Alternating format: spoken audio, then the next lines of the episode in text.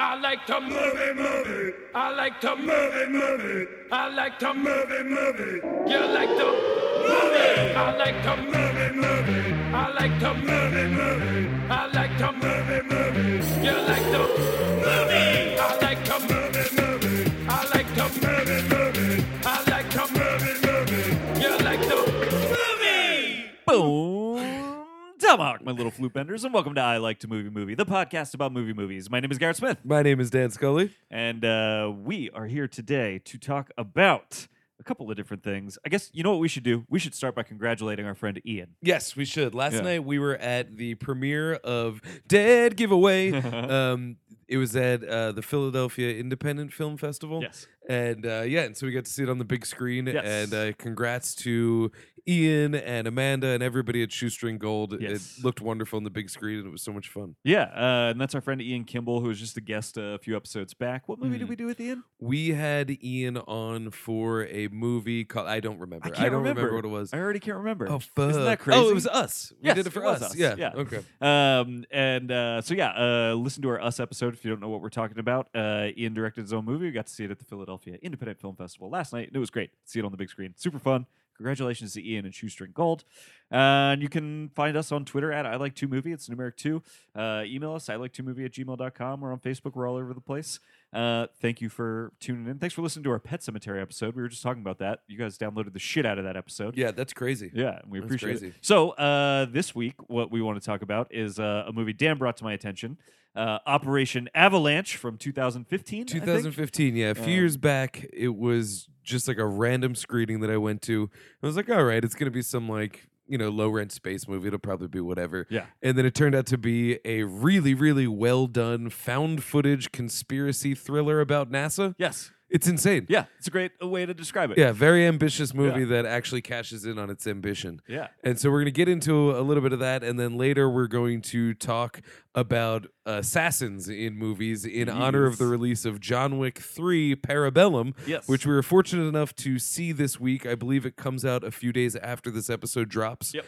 Um, what's Should that, be the this 17th? coming weekend, So, yeah, this yeah. coming weekend. Yep. But we got a chance to see it. You definitely want to catch it. Yes. Definitely catch it with a hype crowd Yes, we- because uh, it's a it's like a squirmer. yeah, we It's are real here good. to preach the word of John Wick 3 uh, for you, but we'll do that after some Operation Avalanche talk. Mm-hmm. So we're gonna do top five assassins, or Yeah. just get into assassins. Yeah, yeah. This list idea came up last night in the midst of drinking. Yes, and so exactly, not yeah. much time has elapsed since then. So this is a slapdash. No, but it'll be uh, good. It's It'll be gonna be, a fun to love talk fest about. for Yeah, Wick. yeah. I can tell you that much. Yes. So let's talk about Operation Avalanche. But the I actually just want to start by asking you like what made you think of that like th- when we were talking about like a movie to do that for this episode? Like, Because why I've been did this wanting one to rise rewatch to this your- movie forever. Yeah, and Uh, yeah. it's a movie that I saw and I loved, and I'm the only person I have ever met who has seen this movie. Yeah. and i- it's just I don't know, it just always stuck with me. Yeah. and so it is a movie movie to the extreme. I mean, Absolutely. it's one of the most literal movie movies ever. Yes. it's like a movie movie movie Yes, movie. yes. because there's so many levels to it. We'll get into it. It's it's metatextual in the way that adaptation is. Yeah. it's it actually uses found footage to uh to a degree like butterfly uh, kisses did Yes. where that almost becomes part of the device of the narrative Yes. is the concept of found footage it's just so perfect perfectly tied to what it is we do Yeah. and when we were just trying to scramble to get a movie it it literally just fell into my head like this is your chance to watch it again and this is your chance to get someone else to watch it I loved it. sweet i'm Like- very glad Like I really lo- like loved it where it's like I don't like this is like a perfect mo- like I don't know if I I, I don't know what you do. This is one of those movies that- where it's like why do we even give star ratings to movies? Yeah. Because like I don't know what I would give this as a star rating, but it's 100% a perfect movie. oh it's it totally fits into exactly what its goals are Yeah. and it has the added bonus of tying in a whole bunch of things that I love: Yeah. found footage, Yep. NASA, Yep. um, a time like the '60s and NASA speaks to this time where we were hopeful about technology. Yes. Tomorrowland came out of that, Yeah, yeah. as opposed to you know now we're cynical about it. Afraid of it. we're afraid of it, and you know it's the natural push pull. But Yeah. there's something charming about the almost. Uh, I don't want to say cluelessness, but uh, ignorance, the Yeah. blissful ignorance to the pitfalls of technology. Yeah. It ties that in, but it's also space. It ties in Stanley Kubrick. It's about making movies, Yes. it's about conspiracy theories. Yes. It's adjacent to things like The Conversation in, in just the the tools it uses to to create a conspiracy. Yeah. So it has all of this good stuff in it, and I, I think that's why it's just so appealing. It really does. Uh, like so, uh, if for people that are not familiar with this movie, um, the director Matt Johnson. Matt Johnson, writer director, and his the other guy that writes everything with him is uh, named Owen Williams. Yes. Oh, I Uh. almost said Owen Wilson. said. Almost. uh, Matt Johnson made a movie called The Dirties, um, which I believe I've not seen. Kevin Smith ended up sort of um, helping get it released. I remember when that was happening. He like saw it at a film festival. He loved it. He thought it was interesting and funny. Um, and it's like a guerrilla made school shooting movie, Yeah, basically. the the plot on uh, IMDb says two best friends are filming a comedy about getting revenge on the bullies at their high school. One of them isn't joking. yeah, yeah. And so this, as I understand it, it's what Kevin Smith presents the Yep. Dirties. This, as I understand it, I've not seen it.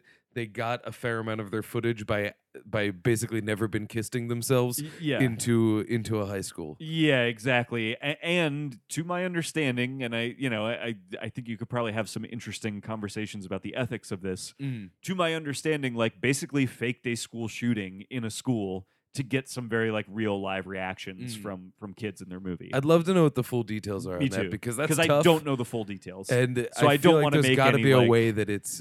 I, I don't think it would exist, especially now. Um, although then again, we had like a bunch of school shootings this week, and John Wick's coming right the fuck I out. know. And I it's know. guns on guns. So, Yep. but I think that's a testament to what I'm saying. It has to be done well. Yeah. And so I think for this to exist, I would trust that it's done well, and I'd certainly like to see it. But um, I have a feeling now, having seen this Operation Avalanche, it's probably a lot like what I imagine this movie's production Yes. was like, where it's like, yeah, there's stuff that's real here, but like part of the magic trick of this is exactly what they actually say out loud in this movie, which is like, you know, you're trying to watch something on TV, so you're gonna believe what I show you. Yeah, yeah, You yeah. know, so like, I, e, even if there were some um, um, um, guerrilla shot, you know, faked s- school shootings or whatever in the dirt, like I don't know the full details of that. I imagine it's more trick to it than than Yeah, they yeah, want to yeah. let on. I you know? think they probably kept on the ethical Yeah, yeah, yeah, concerns. and the, exactly. the reason this relates to Operation Avalanche Yes. is Operation Avalanche partially takes place at NASA in the Yes. 1960s. And so Johnson and his crew, in order to get footage there, posed as a documentary crew making a documentary about the Apollo 11 mission. yes, And so within the realm of the like the actual world of this movie, Matt Johnson who plays a, a heightened version of himself yeah, uh, his whole thing is they they are CIA agents posing as a documentary film crew. So yes. there they do have real footage from NASA under the auspices of them making a documentary that is then written meta style into the movie. How much of what we see is actually captured with Like, that lens in the around it moment, Yeah, is probably minimal. I think so. But there is some real stuff in there, and he's just adept at making sure that the seams between. a- And it's actually kind of smart because you take that footage, then you make your footage look like it, yes, and that helps blur the seams from uh, from both ends. Yeah.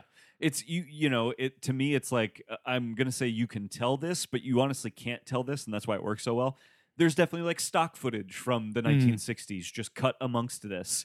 But right in between shots that he definitely shot himself. You know what I mean? Mhm. And they're right butt up against each other so that the reality of like what of this was made in 2015 versus what of this was made in 1960 is totally blurred. It's tough to tell. Yeah. And as far as like looking like it's shot on an old film stock, 100% the entire movie looks that totally way. believable. And that is something that I have much in the same way like too much ADR things like that where you just you feel the you feel the uh what's the word the fakeness of it. The, okay, yeah, the n- the inauthenticity. I yes, guess. yeah, you feel like the unauth- the yes, that word. Um, I I can't do it. Late night.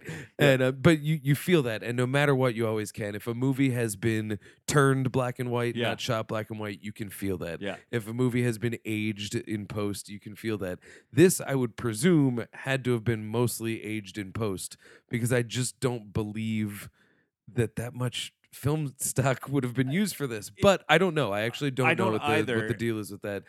Either way, uh, it could be a mix of both. Yeah. It's flawless. it's crazy. Absolutely. The only time that it's ever not flawless is when there's, I think there's maybe one or two shots that they actually cut a modern image into actual old footage. Yes, uh, namely Kubrick's head, Yes. or when Johnson is on, you know, he's at mission He's control literally in during mission something. Control You're during yelling at the something that's camera. happening, yeah. Sometimes you can see the seam there, but I've seen bigger seams in movies with gigantic budgets. Y- Even yes. these are impressive in a relative Yeah. sense.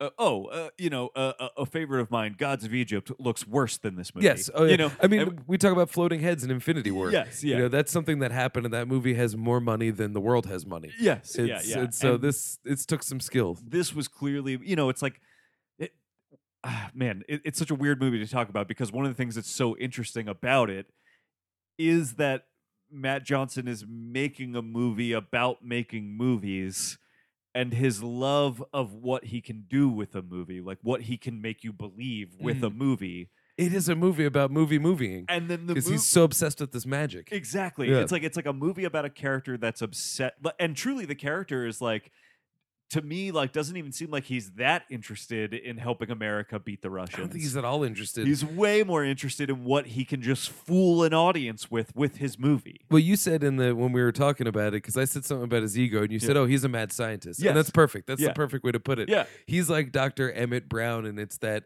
fully aware of where could and should intersect, but completely unwilling to let that be the the limit. You know, Yes. I have to push a little further Yeah. because that's it's wrong, but I have to. Someone's got to. You know, Yeah.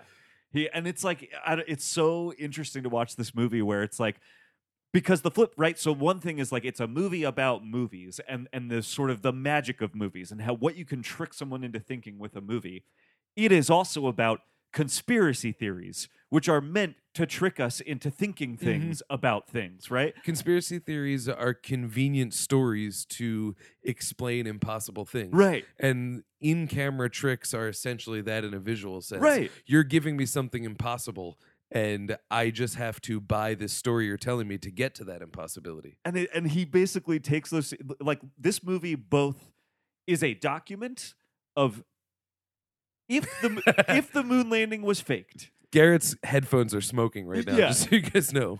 if a moon if the moon landing was faked it is a document of how that might have been possible yeah, it is also a testament to how impossible it would have been for them to fake the moon landing do you know what i mean it like Mm-hmm. Yep. it does both things simultaneously like this movie proves that that it, that conspiracy theory must be bullshit yeah, because it's crazy it's Im- easier to go to the moon. Yes, exactly. just easier to go to the moon. Impossible to have accomplished what this movie shows them to be accomplishing. Do you know what I mean? Mm-hmm. It's like it's so interesting what he's able to accomplish by doing this weird. He's doing both things at the same time. Like the magic of movies is convincing you of what you can't be convinced of. The magic of a conspiracy theory is convincing you of what could not have happened. Do you know what I mean? Mm-hmm. Well, we fill in the blank Yeah. to Yes. this impossible end. A conspiracy theory is like someone goes, 9 11 is too impossible to be explained the way that's explained. There has to be more. Yes. And so then they start building these theories around that to like fill it in. So you think about that in terms of like a special effect in a movie. Mm-hmm. Yep. You know, someone goes, well, they didn't actually blow up a dude's head for scanners. Right. And so we just then have to buy the story of, well, you know, they have superpowers that blow up people's heads and blah, blah. And so it's- it's just the same thing Yeah. writ large. yeah. It's, and this is also like adaptation in that we are watching the product of what they're making in the product. Yes. Uh, one of the things that always hurts my brain about adaptation, which we still haven't done, we still got to do I that, can't wait. is the fact that the movie that he is advising Donald not to write is the movie that Charlie is writing while inside of it, advising Donald not to incorporate these things that he ultimately. It's blah. Yeah. I've gone cross-eyed. I know. But this is the same thing. This is a movie about this. This is a document of guys making a movie where they fake the moon landing, but ultimately have to save their asses by creating this document of them faking the moon landing so that they can blackmail people. Yes. which we are now watching. Yes. There are scenes inside the movie where literally the characters are cutting together the movie that we're watching, Uh-huh. and yet, yet, because that. Uh, you had a burr moment when yeah, it was like, yeah. wait a minute, he's burying the print of what we're watching. The found footage uh, uh, conceit is now violated, which Yes. is something that happens frequently, which really, really rubs me the wrong. If you listen to our Butterfly Kisses Yes. episode, we talk about the the painstaking ways that Eric Christopher Myers thought ahead so as to not breach that. Yes. We talk about The Sacrament, excellent movie Yep. that has about 30 seconds of breaching that that I the think movie sev- can like, it- crumble around. Yeah, like it's it severely hurts that movie Yeah. too. I still love that movie, Me but too. it does damage it Yeah. in a way that that you know so easily could have been fixed. This one walks that line and then ultimately takes n- not uh not unwieldy pains, but very thorough pains to make sure that it holds on to its own conceit. Yes. It's pretty impressive. It's very Uh, impressive. You can tell that Matt Johnson, actual filmmaker, not character Matt Yes. Johnson, has the exact same obsessive love for the craft of filmmaking that character Matt Johnson does, Absolutely. but is ostensibly not as much of a precocious child about it. Right. I mean, that's he, we, we were joking about this as we were watching it that he's such a little stinker He's a little stinker. because he really, I mean, he to to to Credit our to understanding, Blank Check for putting Little Y- Stinker yes. back into the vernacular Yeah. with their description of why Pee Wee's funny. Such it's a so little true. stinker. There's no real life analog Yeah. for Pee Wee. He's Yeah. just a fucking stinker. yeah, exactly. But that I mean that is the Matt Johnson character, right? Yeah. Because that he both the character in the movie and Matt Johnson himself, to our understanding, went to NASA and lied to them about who Mm. they were in order to get just a little bit of footage to help convince us that what we're watching to is obtain real. an opportunity to to do something for themselves. yes. So in terms of Matt Johnson, the filmmaker, took advantage of of his mischievous ability to uh, social engineering Yes. uh, to help get his movie made, and this character of Matt Johnson basically scams everybody uh, through d- direct subterfuge in order to just fuck with film technology in a way that that strokes his ego Yeah. and sates his curiosity. Yes, and and in a it, to the end to the hopeful end that it will be so impressive that everything he's done will be forgiven. Yeah. Do you know what I mean? Like that's kind of the the the end that he's always hoping for. That like Mhm. it'll be so impressive that I pulled this off. The CIA will ultimately approve of me and what I have done. Yeah, yeah, yeah. And in the same way, actual filmmaker Matt Johnson is like, yes, but once I have lied to NASA enough that I get this footage and convincingly sell an audience on a fake moon landing movie through this like real NASA footage I have, they'll congratulate me for having done it. And like Yeah. we kind of did. I remember when this movie came out, and that was the big story about the movie. Was like this guy fucking lied to NASA and got real footage from inside NASA. and for made a his movie. good ass movie Yeah. about it that Yeah. I, I guess NASA liked. They never Oh, said right. I anything. mean, yeah, it's like you you would think like we wouldn't have access to this movie if they had Mhm. some issue with it, you know? I think that probably speaks to the amount of footage you got from NASA because, like, even the stuff at NASA is there's nobody being made to look like a fool. No, no. They're definitely made to be looking. They're they're doing things in earnest. Yeah. and I think it's also very important that in the lie of the movie that they can't go to the moon, it's all the CIA's doing. Yes. They're actually also lying to NASA. the the, the Uh, movie part im- of it is them convincing NASA that they actually are landing there. exactly the movie At least implies Houston. the, the movie implies that uh, uh, NASA doesn't know they're lying or doing anything wrong. Yeah, yeah, the yeah. CIA is lying to NASA.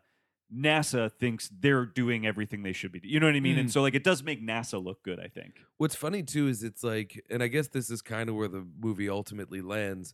Um, and w- we'll probably have to break down the, the layers of how this To- to, plot some begins. extent, we but, will. Yeah. Um, and so we'll we'll eventually get to this, but I want to get it out is that Matt Johnson in the film, his goal is clearly one of his ego. He wants to be Yes. this great filmmaker, Yes. but it's a job with a curse of the only people who can know that he's a great filmmaker are the people that are on the very small inside of this Yes. if his film is as good as as you know if he can create what Stanley Kubrick creates Yes. if he can put himself on that level he's actually not ever allowed to say i made that Yeah. um, it's something that no one can know it Yes. absolutely has to be adhered to the lie Yep. so it almost is a self-destructive process from the very beginning because he has created this mission that's all about glory that essentially cannot bask in any of the I- glory. E, exactly. The, the- it, it's it- silent glory it will he be a must have. private glory. Yeah. You know. Uh, which, we do kind of land on at the the ultimate the final shot. Yeah. uh, Yes. Um. Uh. But it, it's as you said. It's like. But what uh, the other thing we know about this character is he. This does seem to be ego driven. So like, is he going to be able to enjoy just a private glory? Like, is that going to be enough for him? I would say absolutely fucking not. yeah. Yeah. Like, right. Absolutely Right. not. That's how I feel Yeah. too. It seems like that. Like. Even though in that last shot we get to see him experience that moment of like it worked, they Mhm. fucking believe it. It's also coupled with the like at what cost though. Yeah, You're yes, like it's at yes, what cost. Yeah, A- and, I don't think that will like ultimately for what it seems like that guy wants. I don't think it's enough. Yeah. You know, Mhm. to to to me it doesn't seem like it um which is like we I- i'm excited to talk about that eventually too like I mean, what- that's an obsessive mentality. yes. And that's why a lot of great artists are very self destructive. It's because of that obsession. yeah It's because I'm always chasing the bigger, better thing, which is great in terms of pushing one's art, uh, growing one's craft. But you see so many people do that and burn out yeah because they, you know, contentedness is really like a death knell to creativity, Mhm. but it's also like a, a much needed uh, savior for the artist yeah yeah you know you can e- everybody who's done anything creative has created to the point of absolute burnout Yeah. and then you're no good to anybody yes but it's those obsessives who do that and end up you know overdosing on pills or something Yeah. because they're just fucking going yeah uh, that obsessive nature is a real thing but they're the people who get things done Yeah. It's I mean like the movie goes out of its way to sort of show that at a certain point Matt Johnson the, the character in the movie seems to know that like what he's involved in is bigger and deeper than he thinks. He's like gotten some footage a- and audio of people like talking about uh, missions where they may just kill Americans to convince other Americans of something, and he just buries it. Like he Yeah. doesn't tell anybody else that he has this information. He buries that information. That so would stop he his can quest keep to- to working grow, towards his yeah. goal. Yeah, yeah. Mm. Which is just that. That to me That's what I is think. evidence of that obsessive nature that he has. You know. and that's why i think the answer to the question is it's not enough at the end. Exactly, you do yeah. get the sense that like they could actually be on the up and up about okay you you know catch me if you can you're working for us now Yeah. great work one of us that he would probably come up with some bullshit way to be like well i actually do have to release operation avalanche Yes. i do have to put this out there and it's less that he probably has any sort of valid ethical i mean of course he would have a valid ethical reason people are dead but yeah. in the realm of like mission accomplished Yeah. I, I have a feeling that he would he would uh balloon up some small slight as valid reason that he has to put his film out in the world just because he's so proud of his film of this is how I faked the moonlight. Yeah. You know, like Yeah. I, I get I feel like his character would do that. Definitely. I mean, he what he ends up leaving a different character with the footage at the end of the movie, right? Mhm. And I assume that's basically his insurance that somehow, some way, that footage will get out. Yeah, yeah it You know? exists and I have it and Yeah. NASA doesn't know where it is. Yeah, yeah.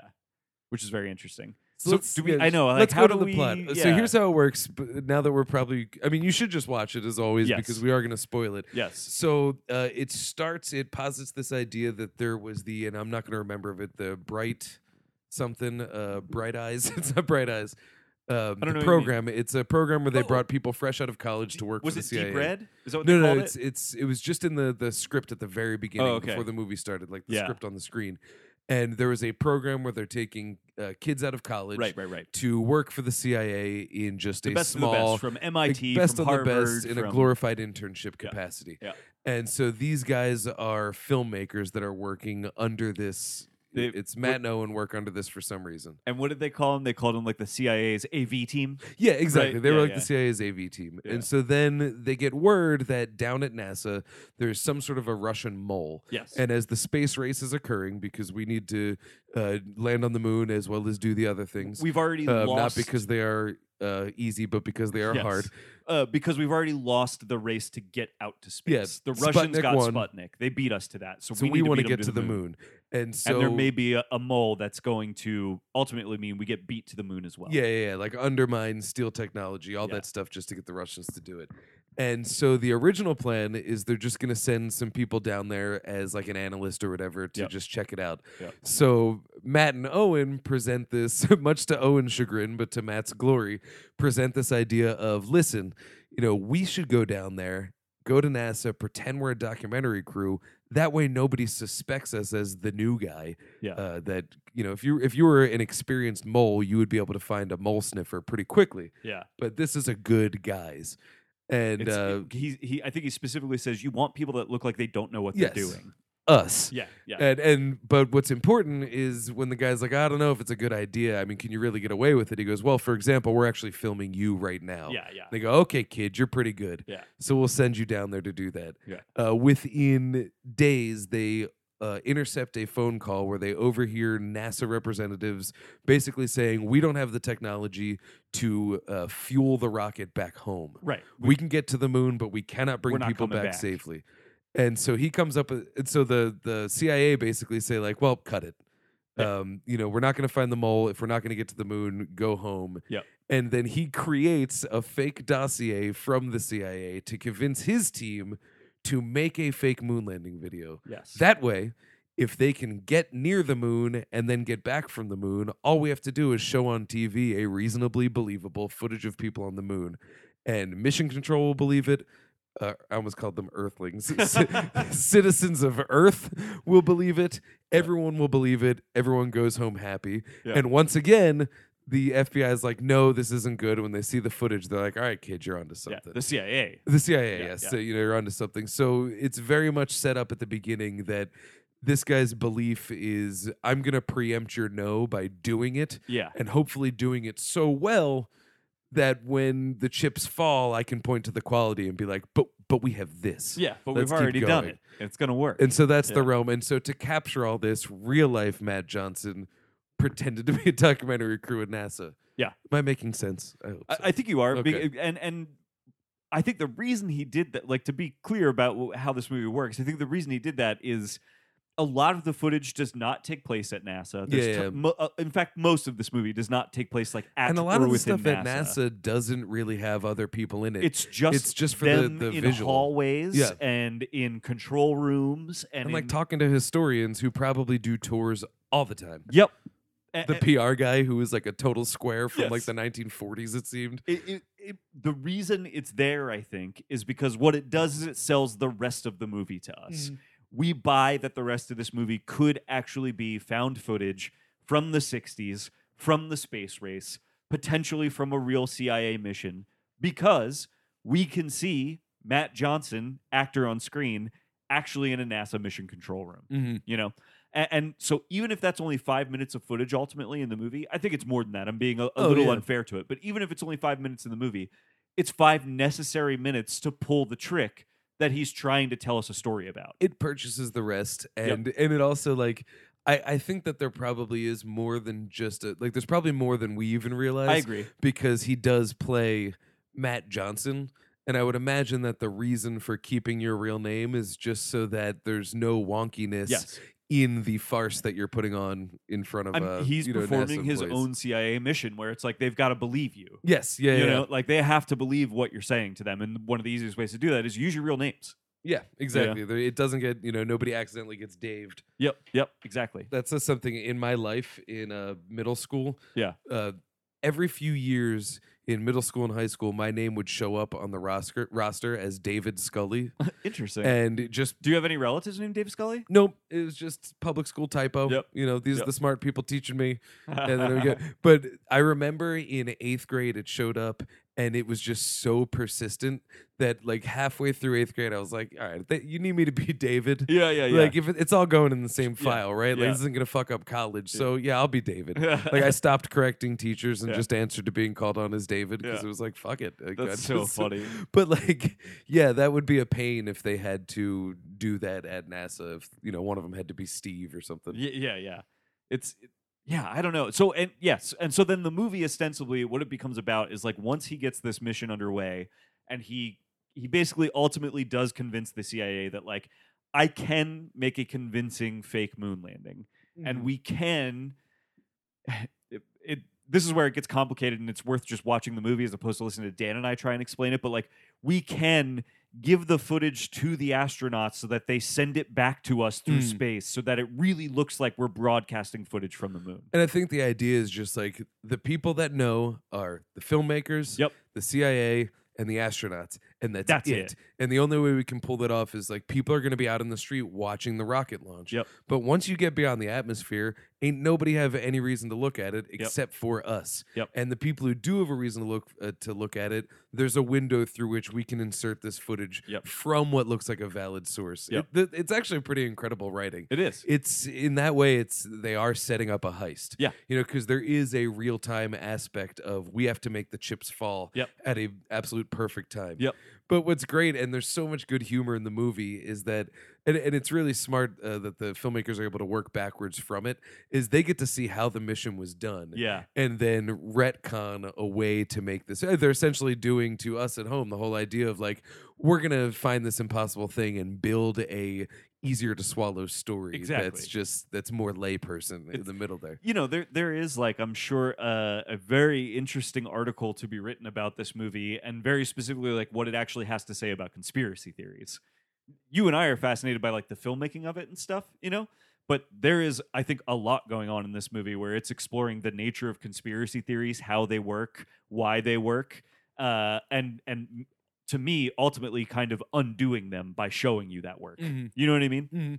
And I mean in terms of like the filmmakers in the present day know all of the iconography. oh yes yeah And so we have these great moments of them building to it, like Yeah. conjuring the idea of like, you know, it would be a really great image, a footprint. yes Let's buy a whole bunch of different sand and let's Yep. just stamp a boot in it and Yep. see which one looks the most PR friendly. yes You know, Yep. uh, then there's the scene where they're trying to come up with one small step for man, one giant leap for mankind, Yes. and it's smart writing because you start there and work backwards. So they, it's the two of them, you know, in forwards time, starting with these notions of like, all right, so that's one footprint yeah that um that I have left. And it's like, ah, no, foot actually sounds gross. Yeah. And you see them slowly building up to one small step for man. One, it, Yeah. it's and even the punchline of that too is maybe two or three scenes before that when the skeptic, the guy who's always in the astronaut suit smoking a cigarette, yes and he's just would it would it literally kill you Y- to just say good job? yeah, yeah, And yeah. then that's the scene later. We don't actually hear him read one small step for Bam, but we understand that he's got that. He reads the paper and goes, "That's good." yeah, yeah, yeah, yeah. Like, I love that. So there's yeah. such a really good rhythm of the setup punchline to all of these things. Yeah. Uh, even in like dramatic moments, there's you know with the car stalling. yes, You yes, know, th- there's so much good foreshadowing that informs later things. Um, kind of undercutting one of the problems with found footage is oh how convenient. yes, And yes. this doesn't really have any moments of how convenient. Right. It's of course you were filming. yeah, yeah. You know, of course this is what happened. Yeah. That's Well, really impressive. There's also okay. t- uh, I, do you think we've covered enough plot that I can start asking some questions? Yeah, I mean you have you, you just watch the movie. Like Well, so you know the and- plot well, because we gotta go a little, little also, the deeper. oth- well, I think the other thing with this movie is like it's kind of unspoilable. Like all we've done is give you the premise, and the movie is about its premise. that's it's like a true. heist movie in that way. It's like the movie is about its premise. It's Mhm. not you know, um, you you have all the details already. So, but some questions. So there is a thing that happens throughout the movie where they keep seeing these two men that they think are filming them. Mhm. that may or may not be the mole, but they definitely think they're being filmed by. Do you think there's any footage in this movie that's from those two men? I was thinking that as I was Oh, watching the movie Interesting. because there are some shots where it looks like we're watching Matt and his crew from like somebody that's filming them from like inside a closet or something. Yeah, yeah. and I yeah. kept thinking like why would Matt's own crew be in a closet for this? well I, well, yeah, I guess it wouldn't be in the party footage because they were on the other side of the party Right. footage. Because I mean, we do know that Matt's crew is is good at subterfuge. Yes. because they they have a skill set of being able to so that Matt can always tell his mark like actually you're Yeah, on camera right. right. now. Yes. So like a lot of it could could be hidden behind that, but I- I mean maybe I would have to watch it all over again with that thought in mind. I didn't even consider that, I- but There were shots could be. there were shots where we were just watching Matt do things where it's like there's no one that they would be trying to to fool Yeah, yeah. yeah. in this scene.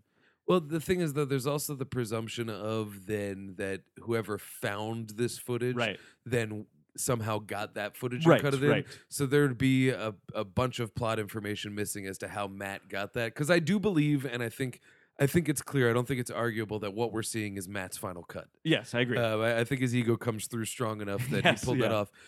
Um, do I believe his character could obtain footage like that? right. Absolutely. Yeah. But like some of the closer shot stuff where it's him having revelations to Yeah. score. Yeah. We do see him editing in score and Yes. stuff. And I think that's more of him telling his crew, like, I need you to keep a camera on me because I'm gonna need some me B Right. roll. Right. But I don't think I, I think there could be examples where that is the truth. I just I'd have to watch it with Here's that why in I mind. kind of wonder that yeah. cuz like ultimately at the end of the movie we don't really know who the mole was Yeah, true. and we also don't really know if there's a real mole. Yeah. if you think about like all the stuff that happens over the course of this movie, it does seem like Matt and Owen end up within a conspiracy theory, not necessarily of their own making, Mm-hmm. as if like maybe they have been hired to do this. Like for specific, re- you know, like once Matt presents the idea, the CIA on their own accord is like, yes, let him do that Yeah. yeah, yeah. because that will definitely help us and we can use that as a solution and cut all the loose ends at the end of it. You Mm. know, I think that's that's actually to me the more important question is who are the who do the the two dudes in hats work for? right? Because like they could be Russian spies. Absolutely, They could be CIA cleanup men. absolutely. They could have just, I mean, they could be the babysitters that are just like, we have to watch from a distance just to make sure Yep. that this kind of wild card guy is under control. Or they could be a third party I'm not even considering That's- because that world goes deeper and is bigger than anybody in this movie has any concept of. Right, and I even think like they're like uh, what I'm kind of maybe suggesting, and I don't think the movie gives enough information for us to Mm. uh, really do anything other than I speculate would love to about watch this. it though with this idea in my head. Does Matt have two other people out there filming? Do you know what I mean? Yeah, like, yeah. It, like it, it seems plausible at a certain And he point. certainly seems like the type that Yeah. would think to do it. Right. Yeah, I honestly, th- I would love to watch it again with that in mind because Yeah. it's hard to say in hindsight. Because I do it's- think- it's there. to me, the ultimate question, the, the thing that I started wondering from a plot perspective, which may or may not even be an interesting thing to talk about this from, but I asked it to you at the end of the movie. There's this implication in the movie that um, at one point early in the movie, Matt says, if we pull this off, maybe they'll give us our own department.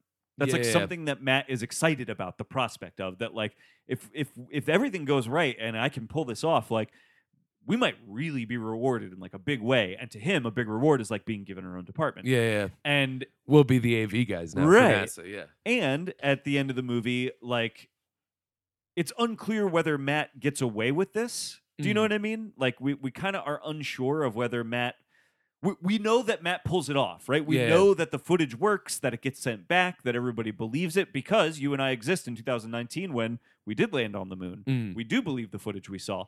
In this movie, we're meant to believe that like how do I explain this? It's that weird thing of like I don't even know how you explain this, but like if this movie is real, which we know it's not, obviously, but like if this movie is real, what this movie reveals to us is that what we've believed all along about landing on the moon is not true. It was faked by this guy and his film crew. Yeah, yeah, yeah. Why are we only seeing this movie in 2015 then? Does that mean that Matt did ju- does that mean that as opposed to getting caught and killed off, maybe that's one thing. Maybe he gets Yeah. caught and killed off, right? And that's why we never find out. Or does it mean that Matt accepts the CIA's offer? Hmm. and runs a department and has been pulling off conspiracies that we don't know about through Yeah. the rest of our history as Americans. Well, that's where it leaves us at the end, which I think is actually a really cool way to leave it. Is Yeah. we actually we don't know who to trust Right. at the end because Matt does pull off the moon landing video. Yes. He has that great line when he just he says, "Listen, I, I'm not coming in because you're gonna kill me, CIA. I know you're cleaning up loose ends." Yeah. and the guy's like, "Oh, you know, whatever. You know, uh, y- y- uh, what does he say? Oh yeah, you know, if you guys kill me, I'm gonna release this footage. yeah, yeah, yeah. I made a movie all about me Yeah. uh, doing the moon landing. The guy says, "Oh well, you know what? I dare you." Yeah. He's like, "Hey, my last movie convinced everyone we landed on the moon." yeah. So, call there's my that bluff. ego. Do it. Yeah, he literally Yeah. says, "I think call Yeah, my he goes, bluff." So call Yeah. my bluff. Call my bluff. My last movie convinced you know the world that we landed Yeah. on the moon. Yeah. And It's great. so it's he's- such a great line. It's like a, a big and valid flex Yes. because he just like yeah I fooled the world with my movie. Yep. I created something real that was fake. yes. So you know that my next movie I've is going to be changed the just course as of powerful. history with a movie. Okay, And so then the guy says, "Hey, well then fine, come work for us." Yeah. Says, "No, I'm not going to come to you." And Right. he says, "Well, keep the film as collateral. Yeah. Call my bluff. Right. We will give you your own department and all that." Right. So then yeah, then the question is how does it play out? 'Cause we Right. don't know from there. Right. And It's like is if the we want to reason- consider finding the footage, the act of finding Yes. the footage, something that very few found footage movies contend with of Yes. who could possibly have located this footage. Uh, I, I think there's two endings. Is one they do off Matt, Yep. and his contingency plan of how, however getting this released posthumously has gone into effect, and we have now seen it. Yes. Or, uh, you know, they do give him his job and all that, and then as we understand about Matt, good, you know, a, a career of making fakes is there's no glory in that. Yes. I got to release this movie. Yes. and do that. And Yeah. uh, both are so believable. I know, and so interesting. And th- they say such, I don't know, different things about like, uh, as far as the intent of this movie by the actual filmmaker Matt Johnson. Like, I think w- each interpretation says to me, would whichever. If I asked Matt Johnson, like, which interpretation, if, if you had to choose between these two interpretations, which one do you think is real? That says so much about him and what he thinks about Oh, yeah, yeah. conspiracy. I and wonder if he'd even theories. answer I that g- I don't question. think he would. I right? don't think you would. because yeah. that it's the reason to leave you with that ending is so that we have this conversation. Yeah, exactly. You know? Yeah, yeah. yeah. Um, I don't think he'd So cop to it. fascinating. It is Yeah. fascinating. Yeah. I, I do love when when ambiguity is played like that. Yeah, me because too. It gives you so much more to work with. That's why I fucking love us so much. So Yeah, I yeah, fucking yeah. love it follows so much. There's Yeah. just uh, so many things to talk I about. want to chew on these things. Yeah, you yeah. know these, these things are more interesting to chew on. So here's the question Yeah. then. did uh, Owen Yes. kill himself or was he cleaned up? Or was he cleaned up? I know. and there's enough in the movie to say that he has just had enough and he's so afraid Yep. that he's just going to kill himself so that they stay away from his family. Yep.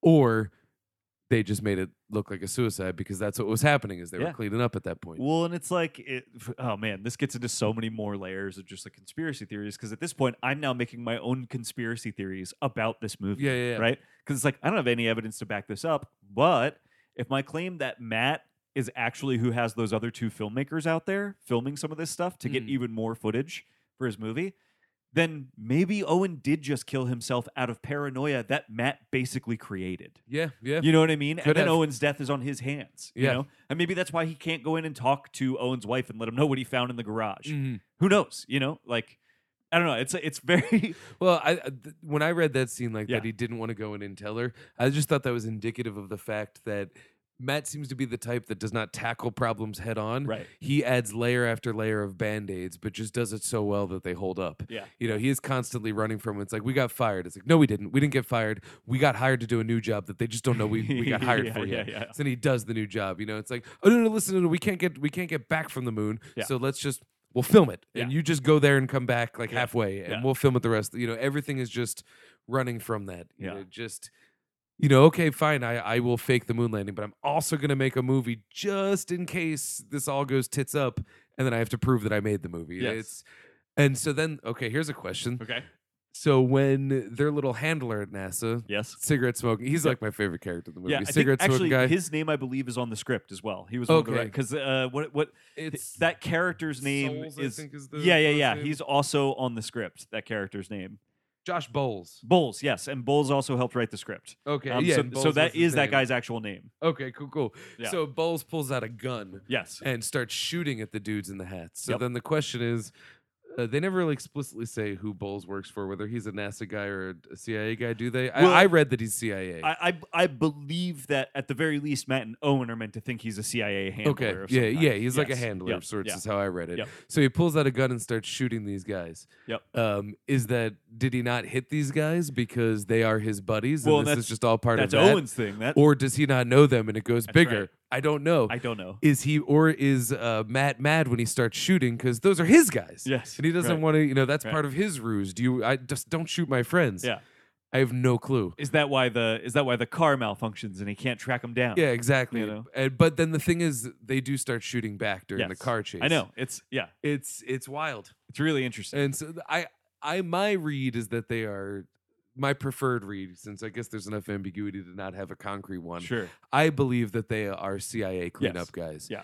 Um, It makes sense that what I was saying before that mm, through Matt's own ambition, mm, he would get himself caught up in a conspiracy of some kind that would result in his own death. yeah. That yeah, that yeah. makes the most sense to me. Mm, that the CIA would be like, perfect. This guy is a perfect mark. He's actually good at this and will actually pull off the thing he's saying he'll do and is dumb enough to just like do it without thinking twice about it and then we can kill him off and never have a loose end. yeah, yeah, yeah. Do you know what I mean? Like Yeah. that's kind of how I see him as a character. And what's weird is this movie has it in my head, like at the end, like he's totally the kind of guy that if a con- conspiracy was chasing him, Yeah. he would be resourceful and lucky enough Yes. to just stay alive. Yeah, I mean we see him But the Batman world that his he's way in, through a wall Yeah, yeah, to, exactly. to escape at one just to point. get out the back Yeah, door. Yeah. And but at the at the same time, this movie also creates enough fear in me that it's like, no, nobody's gonna escape this. Nobody can conspiracy. escape It's this. ever present. Yeah, yeah. And so yeah, I don't know where where I land as to why we have this movie, Right. Yeah. where It's- this found footage came it- from. because and who does he give it to at the end, right? Doesn't he ultimately give it to the cameraman, I guess? I think that was the cameraman, but someone's also filming that. Well, moment. they they definitely have two cameramen. One of I noticed this. He keeps saying we're a team of four, Yeah, yeah. but we only ever actually see three people on yeah, screen. we meet the one camera. we meet one, and I don't think we ever meet the other. Maybe one. he's the other one. Y- right. Could be that. Yeah. yeah. Because he does say something like, "These aren't really labeled. You got A, B, Yep, blah blah." And yep. the guy's like, "I- "I'll figure it out." Yeah, yeah. And so yeah. like it, it suggests he has some kind of knowledge. Yeah. So I'm gonna dip into my notes. Oh, oh, I, there's a line at the beginning that I thought was really funny that he says eh, that says everything about his character. okay, Um, Matt, you mean? Matt. Yeah. He says, "If we pull this off, we're gonna look like geniuses." Yeah, yeah, Here- We're not geniuses. Right. We're not going to have done it. Right. We're going to look like geniuses. Yes, that's and so that good. leads me to think like, here's a guy who's doing it because he wants to be seen as Yes. great, but he's Yes. embarking, as I said before, on a project that he can't actually be seen. yes, Uh, you know, he's. I, I think he released this movie in terms of the Definitely. question because of things like that. right. And then, um, Oh, Will yeah, and- the- yeah, go. oh, no, I, I he reminded me so much of the director character in Butterfly Kisses. Oh, dude, totally agreed. uh, because he is this asshole, like an ambitious asshole Yes. who's not necessarily a bad guy, right. but is almost psychopathic in his. Uh, He's certain- very good ability to give less consideration to everything around him but himself. You know, He's- he's a narcissist in a way. He is willing to do both ethically and morally ambiguous, Yes. not even ambiguous, like bad uh, things. to bad do things what that he wants. can expl- he Yeah. can sell to himself Yeah. aren't as not bad. He's Right. capable of doing that. Yeah. But whereas, and I, I forget his name, but whereas the Butterfly Kisses director guy Yeah. is like laughably incapable. He's Um, he he is lying to himself in a way that he believes. yes, yeah, I don't yeah. know that Matt believes his own lies as much as he believes in his ability to sell those lies. Yeah, yeah, yeah, exactly. Like You know? he's that guy's laugh like laughably incapable, and I wrote that Matt is devilishly capable. Yes. He's actually very good at what he's doing. He's a fantastic filmmaker, Yes. and he knows this. Yes. and so he and he knows that he can schmooze, he Yep. can work, and so the, it's weird seeing that same level of narcissistic, self-serving, uh, just completely egotistical, but relatively harmless asshole. Just having one of them be incapable and one of them be very capable, it's very interesting to see how both of those paths lead to a level of destruction. Well, and it's also n- not that uh, I need to bring this kind of like commentary into it, but it's like a big difference between those two characters. Then too is that one of them, quote unquote, has a badge. Like Yeah. one of them has the quote unquote law on his side, and I don't mean that like that means he's doing lawful things. He's doing very unlawful Yeah, things. yeah, yeah. But he's got the, the he has the the sort of He, shield has, of he armor. has less to lose He- because of that. he it has the seems, shield of yeah. armor of of the law, quote unquote, being on his side. You Mm. know, um, which uh, i- is very interesting to me. I feel like we are. I, I've been thinking about this a lot. This idea that like we're living in a world where it's like, hmm, that badge doesn't mean a whole lot about actual justice. Yeah, what yeah, it yeah. really means is you can do a whole lot without having to be responsible for yeah, it. and and in fact, it might even push you to do Yes. that more. Yeah, Yeah, yeah, Well, I think it's it's in terms of a lot of these, a, a lot of a lot of film like you know that that sort of character, the director that wants to make a statement with their movie.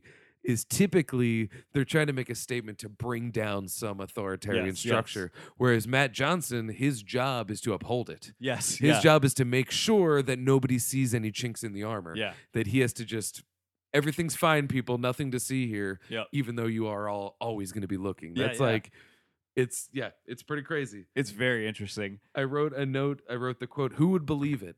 Um, because there is a lot of fun being had at the expense of conspiracy theorists, Yes. at least in an ancillary way, Yeah, and a lot of the things that they do to fake the moon landing in this are the suppositions that conspiracy theorists make as to how they did it. yes, And but uh, Matt's defense is it's too crazy. Who would believe yeah. that we did this? And it's funny now because you're like a lot of people believe it, Yeah. despite having incontrover- incontrovertible evidence Yes. to the contrary. It, I know. I love, and I love that the the the real jab to me that's being taken there is the reason he's saying who would believe it is that's his justification for why it will work. Yeah, yeah, Do you know what I mean? Like, Yep. it'll work because it's so fucking crazy. Nobody would ever believe we faked this. yeah. They would have to believe we they would went have to the to moon, believe it's real because Yep. the the alternative is insane. and then it's completely the opposite Yeah, of that yeah, is how the uh, how the conspiracy theorists feel. Yes. It's like it's impossible to have gone to the moon. It would have been much easier to hire Stanley Kubrick and Yeah. have literal Yeah. tens of thousands of people live a lie for Yes. hundreds of years. Okay,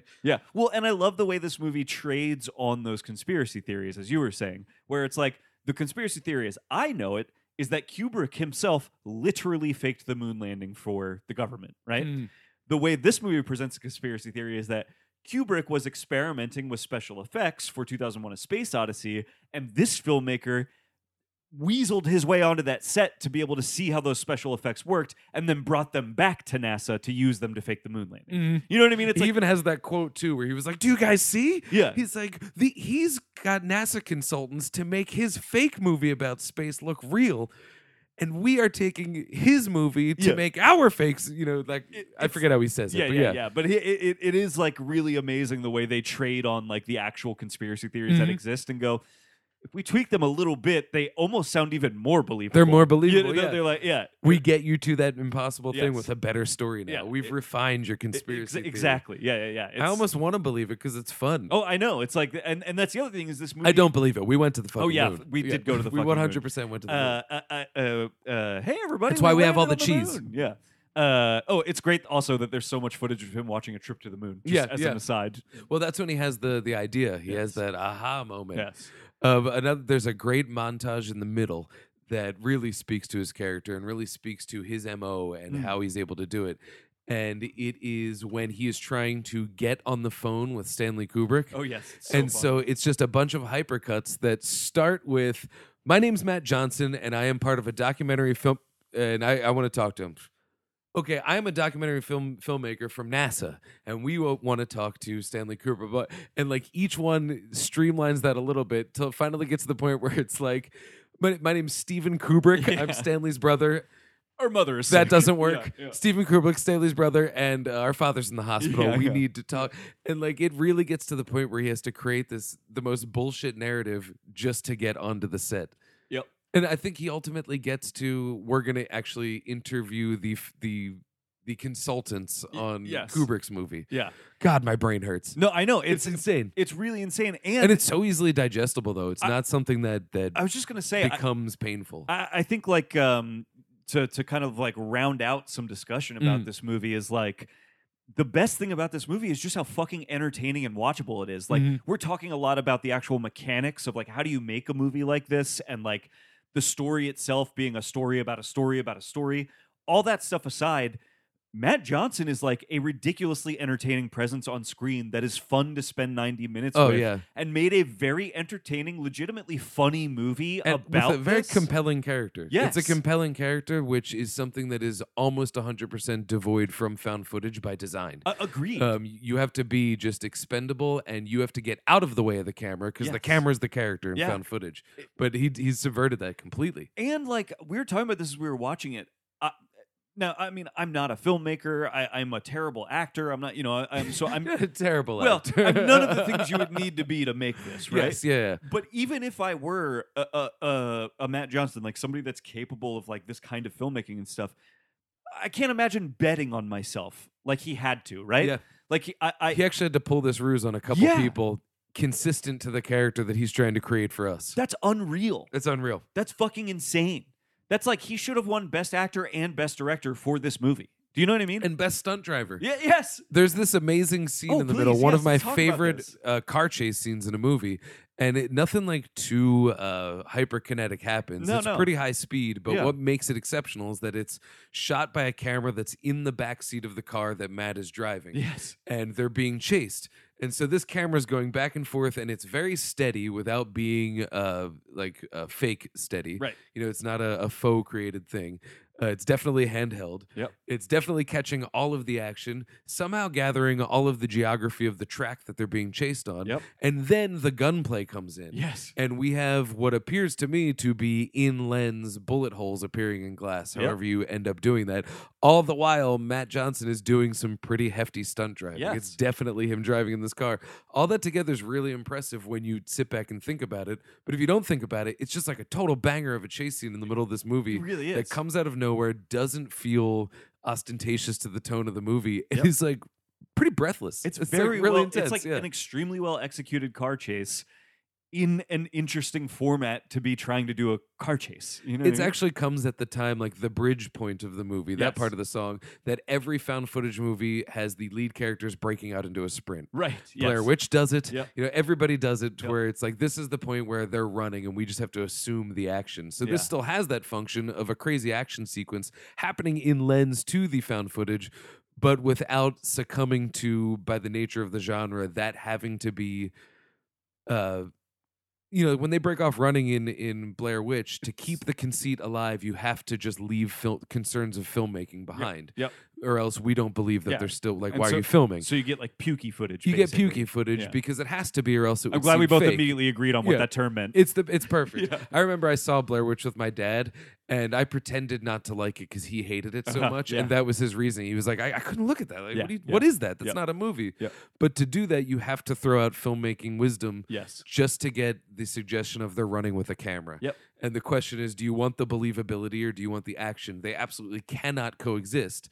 And this actually somehow found a way This to proves coexist. that they can. It's this like is like a butterfly kisses Yeah. in that it answers all of those questions. yeah, it's it's like a remarkable movie. And and again, it's like to me maybe the most remarkable thing about it is that all of this shit aside, I could sit my 70-year-old dad in front of it and he'd be like, "Wow, what an entertaining movie." Yeah, You know it's what I cool. mean? Like And it f- and also it is of a time. I Ye- think my yes. dad would watch it and be like, "That's cool," yeah. because he saw the Kennedy Right. assassination. Yes. He Yeah. saw the Mine moon too. landing. Yeah. You know, that's like that's wild. Yeah. People love that time. I know. I, I mean, and okay, you know, let's talk about that for a Please, second. When let's I do it. saw this movie, it was uh, the filmmaker was in attendance, Oh yeah. and yeah, so please he talk did a about this. Q and A afterwards, and someone asked, you know, why did you decide to set a movie in the you know space race era? Yeah. And he said something so interesting, and this is a while ago. And uh, honestly, I'm only having this memory because it was Mm. triggered by Garrett recognizing that he pronounced sorry as sorry. Sorry, he's, which I know is he's Canadian. a Canadian filmmaker. Yeah. And so that reminded me of his answer was something to the effect of in Canada there was no you know we, we watched the space race from outsiders Yeah, we there, didn't there was no participate in entity it. of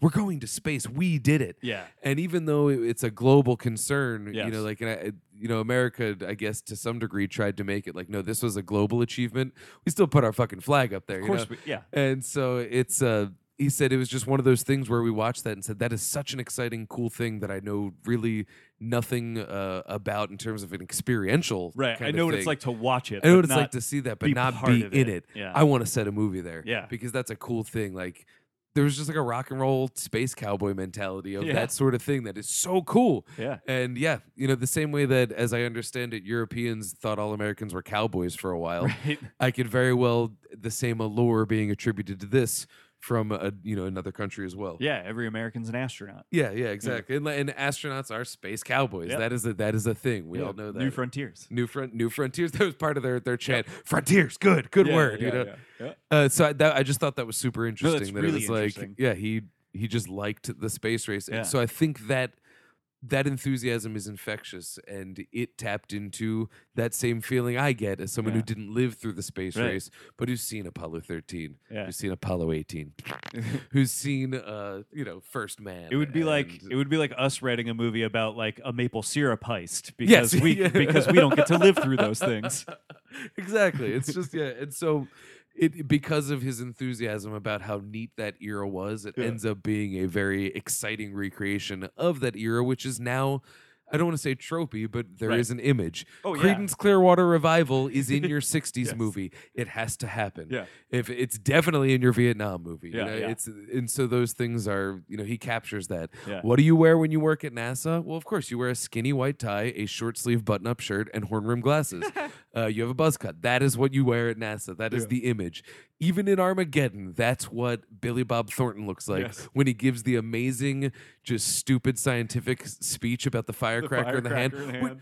Probably the most brilliant piece of scripting I can think of Yeah. because it sold me on the utterly retarded concept of Armageddon with a very, very, very layperson's description that is so evocative Yeah. that it worked. I was like, Yeah. my imagination is in Yeah. this. Send Michael Clark Duncan to the asteroid. Go. Yeah, yeah.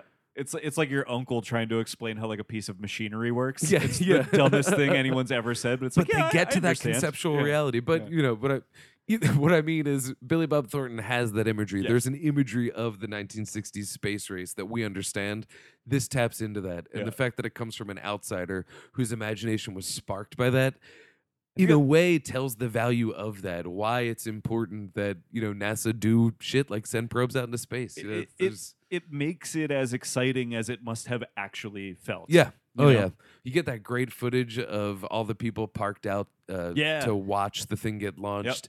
Um, you know, people carving into the ground like uh, bring bring back Apollo 11 or Yeah, whatever yeah. it is. Good you luck, know, I think. good Apo- luck, yeah, that good kind luck, of thing. Apollo Yeah, 11, that's yeah. wild. Yeah, so cool. I So love cool. this movie, man. And it uses the famous uh, uh, Dallas speech Yes. from JFK about how we do this and the other things, not because they're, but like that is an iconic speech and Yeah. it is what we all think of. Um, it, it that, that's something that blows my mind. Kennedy said in 62, I think that speech was made, Okay. that we're going to go to the moon by the end of the decade. And it was strictly just a like, I want to capture the imagination of the world, Yep. but also make sure that we beat those damn Russians, Yep. you know, to this innovation. And it's one of those things that I wonder if we would have had the wherewithal to pull it off if the very next year he weren't killed. right. Because when he was killed, suddenly it was that was essentially his will to us. Yes. We have to get it done Yes. in honor of Yeah. this beloved president's life. Yeah. That's a that is such a fascinating social force. Yeah. If he was still alive and became, you know, two-term president or whatever like that, would he have gotten us to the moon or so, would something else have happened? Because- we don't know. We'd have somebody to make excuses to. Yeah. You yeah. know, and it's like his passing means like we we don't even have somebody to make excuses would to. we have either had do it time or for not. Operation North Woods? As I Right. keep saying, Yeah, you know, yeah, would- he- because he had the whole Cuban Missile Crisis, he had Yep. all Bay of Pigs, all that shit. Yep. But because he died, we were just like, we we have to yes. go. Yes. We have to honor him, this and is our we have memorial to beat the Russians. To, yeah. Yeah. And we did it, Yeah. It's fascinating. or did we? Yeah. Yeah. Uh, Uh, how did we break through the dome over the Yes. top of this flat plane of Earth?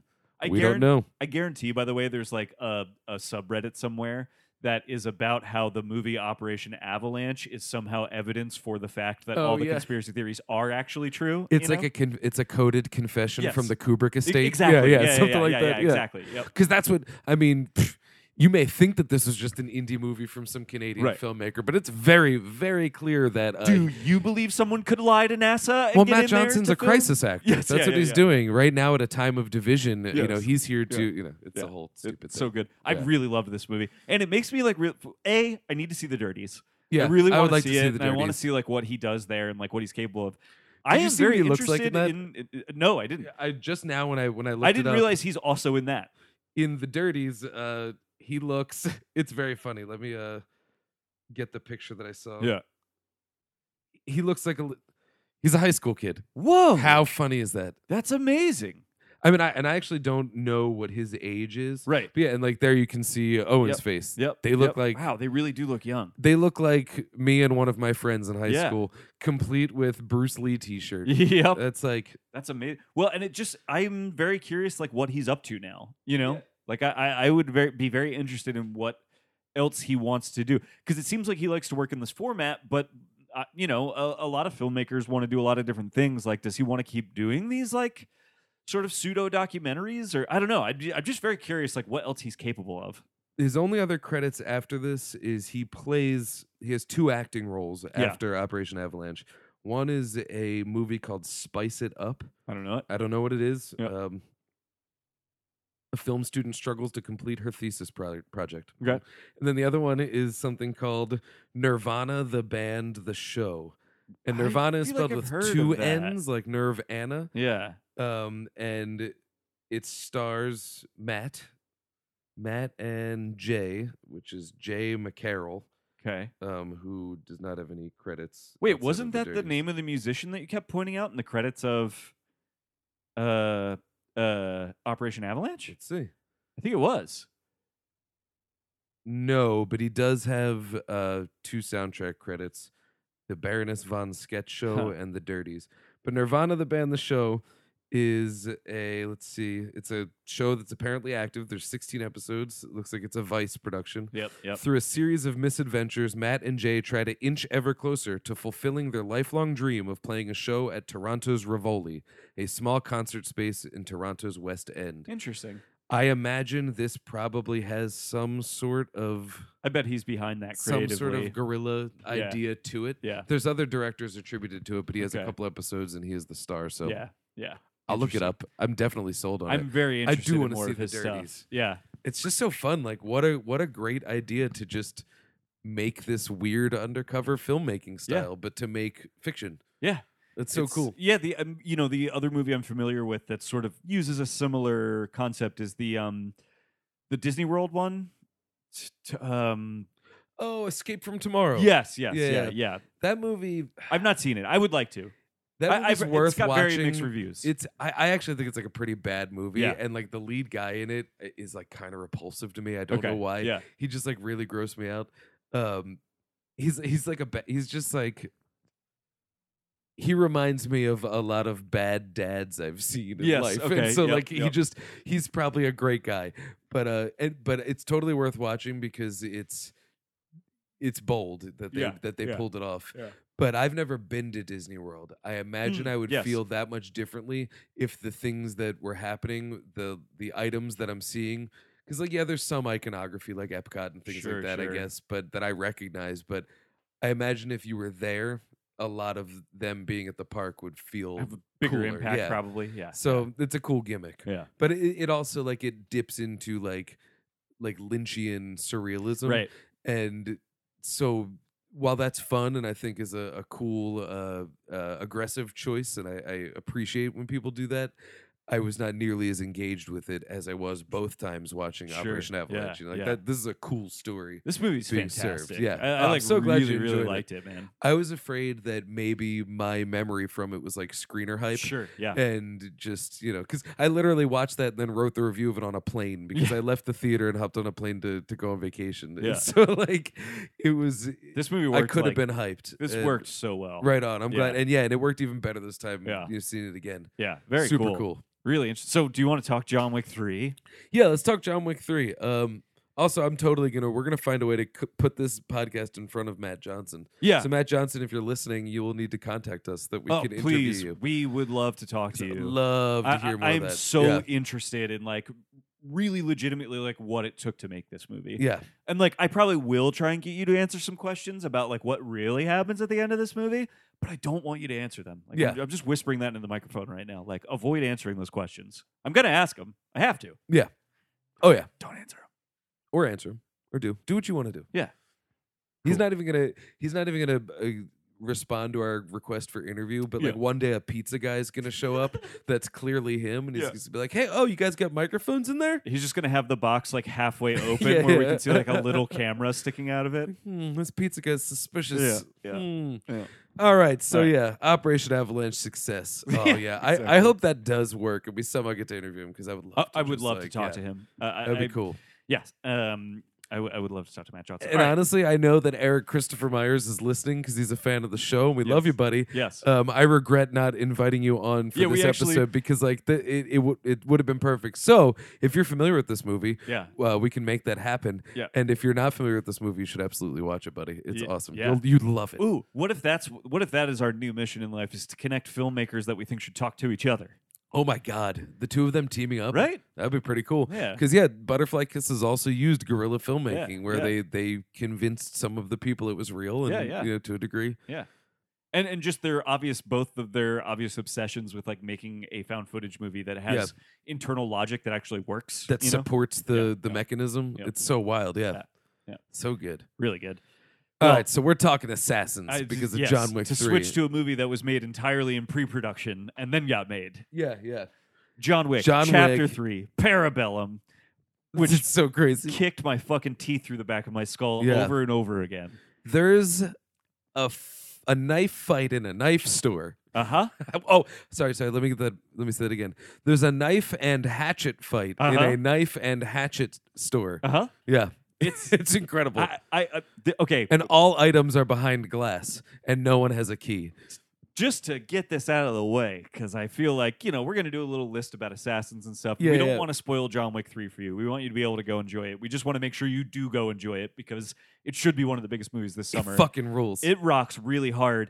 Uh, Trilogy cred through the fucking roof on John Wick. I think Like, it ends here. It doesn't have to. It doesn't I think, have I to. think it's as with It- any series, it could is a- always go. it is this movie has a beautiful ending Mm. because it feels like a nice conclusion to a, wo- a great trilogy while also feeling like this world could continue moving on if it wanted to and it's oddly an ethically sound Yes, close yeah. where where you go okay you know what if you take stock of everything you go man you know what i think this is correct that's right Yeah. yeah this is right this Yeah. is this is proper this suits the story this Yes. suits the world but it is man the I, I chad stileski i- is uh, legit quickly becoming like one of my favorite working filmmakers and like, not even just because of the choreography like dude's become like like has has a an inventive lens he's like, got he- a got a directorial style. stamp and Yeah. style and i think and lights too i mean i don't think he worked on this one because he was doing right uh, well- hobbs and cars Ye- yes and that's the thing is like it- so it's the original john i'm wick sorry is- cars and shaw Yeah, Carson Shaw. Yeah, I fucked that up. I'm sorry, guys. Hobbs and Shaw. Cars and Family. That's Cars it. and Family. Cars That's and what- Family. Cars and Fa- the Fast and Furious present Cars and Family. Yeah, uh, I, I, they they have split off since the first one, right? Like the second one was also only directed by Stileski. Yeah, yeah, yeah. Well, I, I think that I'm trying to remember. I think that that Leitch was on the second one, but uncredited or I something. believe I'm they not sure. produced it together. I think Okay. only Stileski has the directing credit on that and one. this one. Leitch did. Leitch did Atomic Atomic, Blonde and uh, the uh, Deadpools. Deadpool's. Yep. Like he. Okay. So they basically have gone on to have a, a splitting career, um, where both of them have like very much established individual, unique, interesting directorial voices. Mm, Uh, I'm personally Camp Stileski. I really like his movies. I am like, too. a lot. I, I think that he has more of a stamp, but he Yeah. also like he's playing in his own franchise. Agreed. Whereas twice now, Yes. uh, yeah. you know, A- a- Leitch has played in an established franchise. And I think to good effect. Like I'm very Yeah. excited Oh, to see absolutely. Hobbs and Shaw and see what he does. Deadpool with Two that. looks great. does. Yeah. Um, yeah, it's a lot of fun. he's he he uh anyway so i the thing that i i like so much about these is just like they've given us these like new directors that i think are uh, excellent directors that are like kind of you know they're they're they're pushing action in american movies forward in Mm-hmm. like good positive interesting ways i think It's. I mean, I know that. I think Stileski was was Keanu Reeves' stunt double. i think so I know that they were both part of Reeves' team for a Mhm, lot of mhm. movies. They go as far back as The Matrix and all that. So like they're action guys. Yeah. And I think Ryan had sent me the interview and it was when uh it might have been when John Wick 2 came out and they talked about how it's like the, the reason that they're able to make the movies look the way that they do at least in terms of the stunt work yeah is rehearsal rehearsal rehearsal yeah and unfortunately with a lot of uh you know like disney has their release date set for the Yeah, next 40 i years know that's deadlines yeah and so Yeah. when you have deadlines corners have to be cut Yeah. but when you start with the choreography and start with rehearsal and you you factor that into your deadlines Yeah. you're able to do that much more you Yeah. don't have to hide things with editing you can be showy about your action so the fact that they come from a world of it was their job to create the action whether it was in conjunction with the filmmaking or despite the filmmaking now that they are the filmmakers as well it, you just outside of the raid you don't see action like this and like the raid's another one he's uh evans is pushing action Yep. further as well but in a different stylistic direction yes uh, but i love that the rule now is if anyone fights in a movie the raid guys have to be there yes i 'Cause know they do show also up, show up here they are a couple of them are there I'm also realizing his name may be Stahelski. I'm not sure if it's Stahelski, that's Stileski or Stahelski. I Stahelski. think it's Stahelski. Um, but uh, yeah, I mean, this is it is remarkable to me that all three of these movies are as good and as entertaining as they are, and I think that John Wick three. Um, uh, I, I won't say whether I like it more or less than any other John Wick movies because that is such a bizarre measure since they're all so so good. yeah What I will say is this movie once again Stahelski. Stahelski, right? Yeah. Yeah.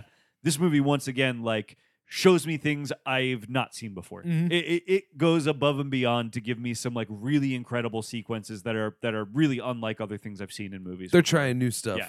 There's there's certain sequences that like even in the moment I was like, all right, this is super exciting, but I and then now I'm going back to them as like, oh, that was actually kind of an impossibility that I Yes. witnessed. Like that Yeah. was revolutionary. Yeah.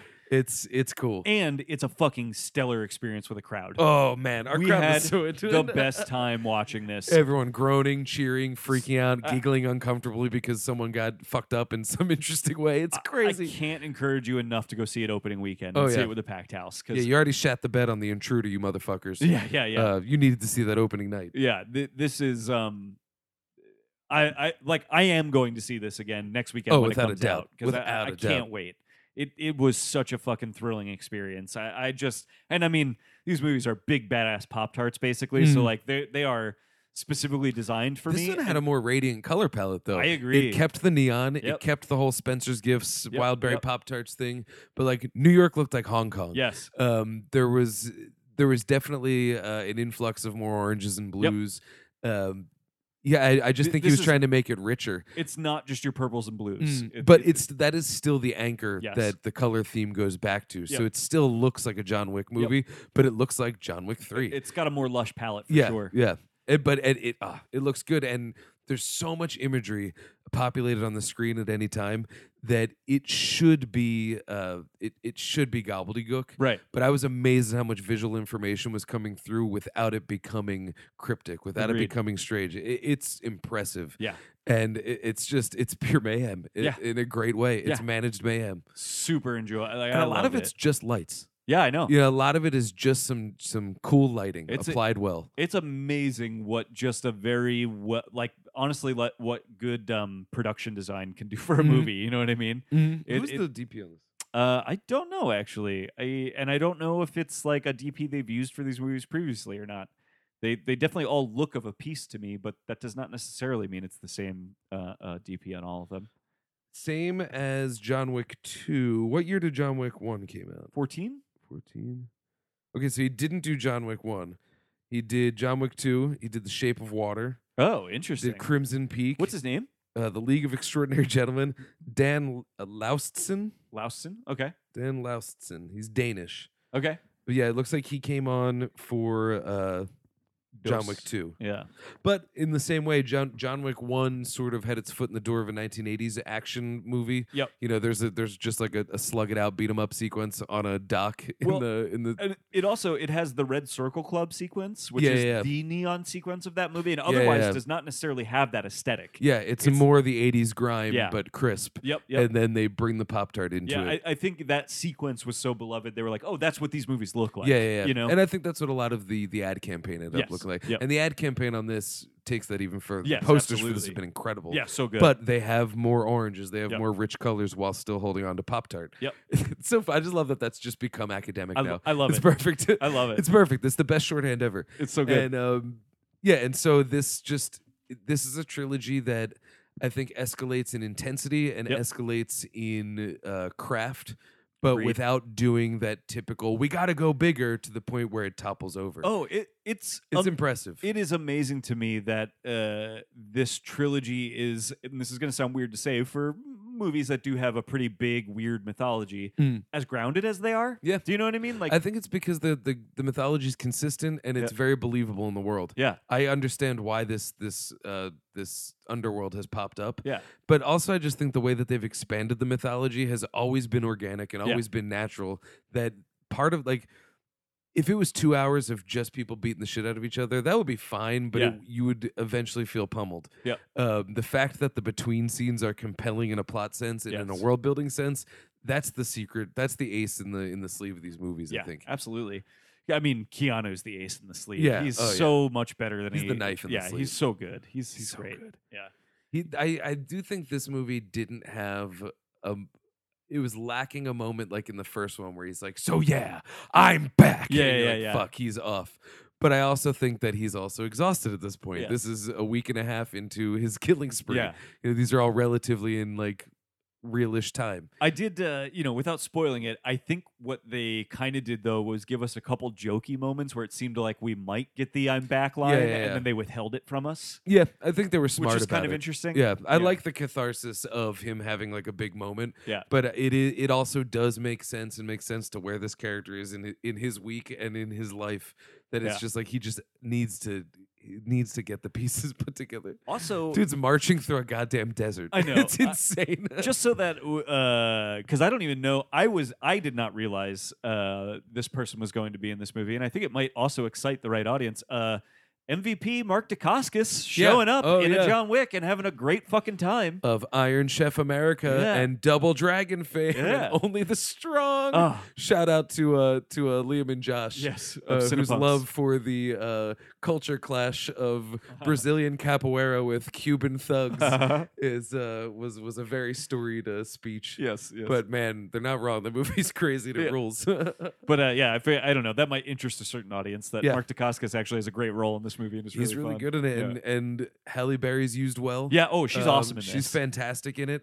Um, actually, it, it, since we're trying to put a uh, you know just beat 'em up, shoot 'em up uh, franchise on every actor or actress we can find, yeah. and like shooter didn't or what what was the one with, the gunman with Sean Yeah, oh, Penn and yes, it didn't yes. quite take Yeah. you know uh we've we've washed out Liam Neeson like Yeah, he's a yeah. brand of his own uh, so like he's he's out of the picture you know everybody tried to get one uh Jennifer Garner had oh that yeah. one Yeah. Pe- um, peppermint, maybe something like that.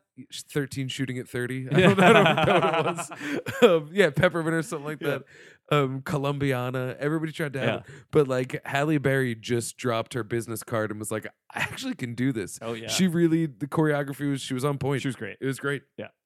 Uh, well, so in Yeah, honor, in honor of of what this we think wonderful is movie. uh, just an incredible, de- uh, definitely one of the best movies I've seen so far this year. Yeah. Let's talk about some of our favorite on-screen assassins. All right. I made like a makeshift quick list here. Cool, cool, cool. I, I what's funny is I, I did this like conceptually, so I don't have everybody by name. That's fine. Uh, I'll start us off because I've got one that's a nice nod to our own show. I Oh. put Hannah on my list. Oh yeah, I almost put Hannah and then I, I pulled it off because I figured it would come up. Yeah, yeah. I, I figured because uh, you and I both love that movie. It was a Kinda discovery rules. for us. It was recommended by one of our listeners, and we just did it. Which, by the way, listeners, please do that more often. We love discovering movies that way. We had a blast yeah, watching that's Hannah like a together. perfect film, and Yeah. that's a movie that I slept on for no apparent reason. No, yep, And I just needed to be pushed Yep. in the right direction. loved it. Uh, and you know, is is um as far as assassin movies go, uh, basically plays on the concept of assassins, like these sort of. Uh, you know, she is a trained killer of sorts, but Mm. like is not necessarily an assassin. You know, is not about those things in the same Yeah, way yeah. a John Wick movie is. She didn't become an assassin, which is something that all assassin movies study, uh, even if not abjectly. They it's the you know why did you get into this right, game? right. You you accepted a bunch of things when Yeah. you took this job, and that's part of your truth. She's now. born into She's it, born and, that- into and that it. makes it a different kind of thing. It's, Yeah. it's, it's a very fun, interesting take It's a on cool assassin flick. movies, and it yeah. also has a one take fight Ooh, scene. God damn it, that do I love that is, scene? uh, So is I a rewatch total, that on total YouTube like butt once every thumper. few months. Yeah, that's called a butt thumper. Uh, Oh, you It's did. called a It's a butt thumper. Yeah, It's a day. that's another Yeah. inst- instant term for our glossary. yeah, it's a, butt, it's a real fucking butt Yeah. thumper. G- So give me another butt thumping uh, assassin. Uh, have you ever seen In Bruges? Oh yes, In Bruges is a movie about two assassins You are that, correct. after a botched job, are hiding out in Bruges. yeah. And fucking Bruges, so fucking That's- Bruges. By seeing that movie, I mean I have fallen asleep during that movie. Okay, I you need, really I should need watch to finish it. in Bruges. And so it starts to become as the plot expands, as as uh, what's his name's plots do. Oh, uh, Uh, McDonough. McDonough. Yeah. It turns into, you know, there's there's just more assassins, assassins and assassinations popping around than than it lets on. yes, the movie that we're watching it turns out is not the movie we're watching Th- it's a movie that that lends itself to repeat viewings Yeah. because it recontextualizes what each time you watch it The plot keeps like spinning out. keeps kind of. spinning outward Yeah. and uh, it's also just funny and if you have the dvd there's a special feature that if you press play on it it just is a montage of every time they say bruges or fucking bruges in the movie and it's very funny That's it's just bruges bruges fucking bruges bruges fucking bruges fucking bruges bruges fucking it's so It's- good Pretty good. So yeah, in Bruges. Um, I don't know either I I gotta the finish character's it. name. It's really good. Yeah, I, It's I- I really gotta good. finish it. Um, I I had to put this on my list. This seems like another obvious pull for me, but Kill Bill is on my list Oh, yeah, because yeah. of the Deadly Assassination Squad. Uh, that is just a movie full of assassins, and I uh, it's still my favorite Tarantino. I just have so much fun watching that It's- movie. it rules. It just is so fun. It's and- impossibly good. It yeah, and uh, you It's know, I, impossible I have that- to imagine that uh, John Wick owes a little bit to that movie. Oh, yeah. um, i- i- in more ways than one. Now that we've seen the third one as well, you know, Mm-hmm. there's like a lot of things that get not pulled directly from that movie, and also you can never really say anybody's pulling anything direct from Tarantino because he's Yeah, pulling from so 'cause many he's other reworking someone influences, else's, you know? Um, but uh, yeah, there's just so many things within the two volume set of Kill Bill that it's like this is why I like assassin movies Mm. is like these scenes and the way these assassins this world of assassins that are just on each other's tail all the time. And I think that Kill Bill speaks to the thematic. I mean, it, I think it's mostly concerned with the thematic idea of the cyclical nature of violence. Yes, exactly. And uh, that's one thing that the John Wick movies are interested in. In that they're so aware of it that they've they have safe zones built in, yes. where it's like your bullshit can't come here. yeah, yeah. yeah. um, there has to be, you know, that's our way of mitigating pure disaster. Yeah. Because if we just all start killing each other, then everybody ends up dead. Yep. But if we can manage it with a set of rules, then we can control the chaos while still keeping our bloodlust alive. right. And like that's something that Kill Bill is extremely concerned with. Yes. Is just how violence does not actually ever solve anything. Right. Yeah. So Yeah. Very, Yeah. I, I had to include it. It's one Oh, of my yeah. faves. I figured it would be there, so Yeah. I didn't. I didn't do it. Um, but I did include Vincent Vega. Oh, good. because Vincent Vega is a pretty bad assassin. He Agreed. fails miserably. He dies. Doesn't he get killed on a toilet basically? He gets killed. Yeah, when he uh, like coming out of the bathroom or something. he always fucked things happen every time he uses the bathroom. Yeah, the the diner gets robbed That's while right, he's in the yeah. bathroom. Uh, Mia overdoses while he's in the bathroom. Yep. And then he emerges from the bathroom and is shot by Butch. Yeah. But uh, yeah, that's his job. Is he is an assassin Yeah. and he can't keep the right people alive and the, get the wrong people dead. He just can't do it. Yeah. And um, you know, we could say it's because he's too obsessed with image or heroin.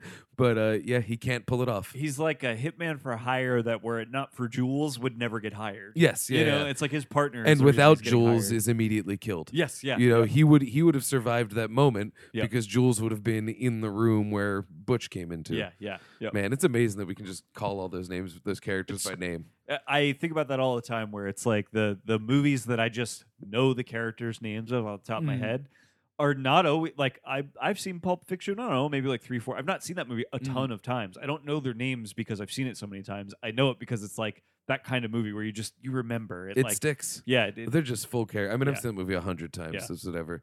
Do you remember what the robbers' names were? no. Pumpkin and Honey Bunny. Oh yeah, right. Okay, yeah, yeah, yeah. I love that touch.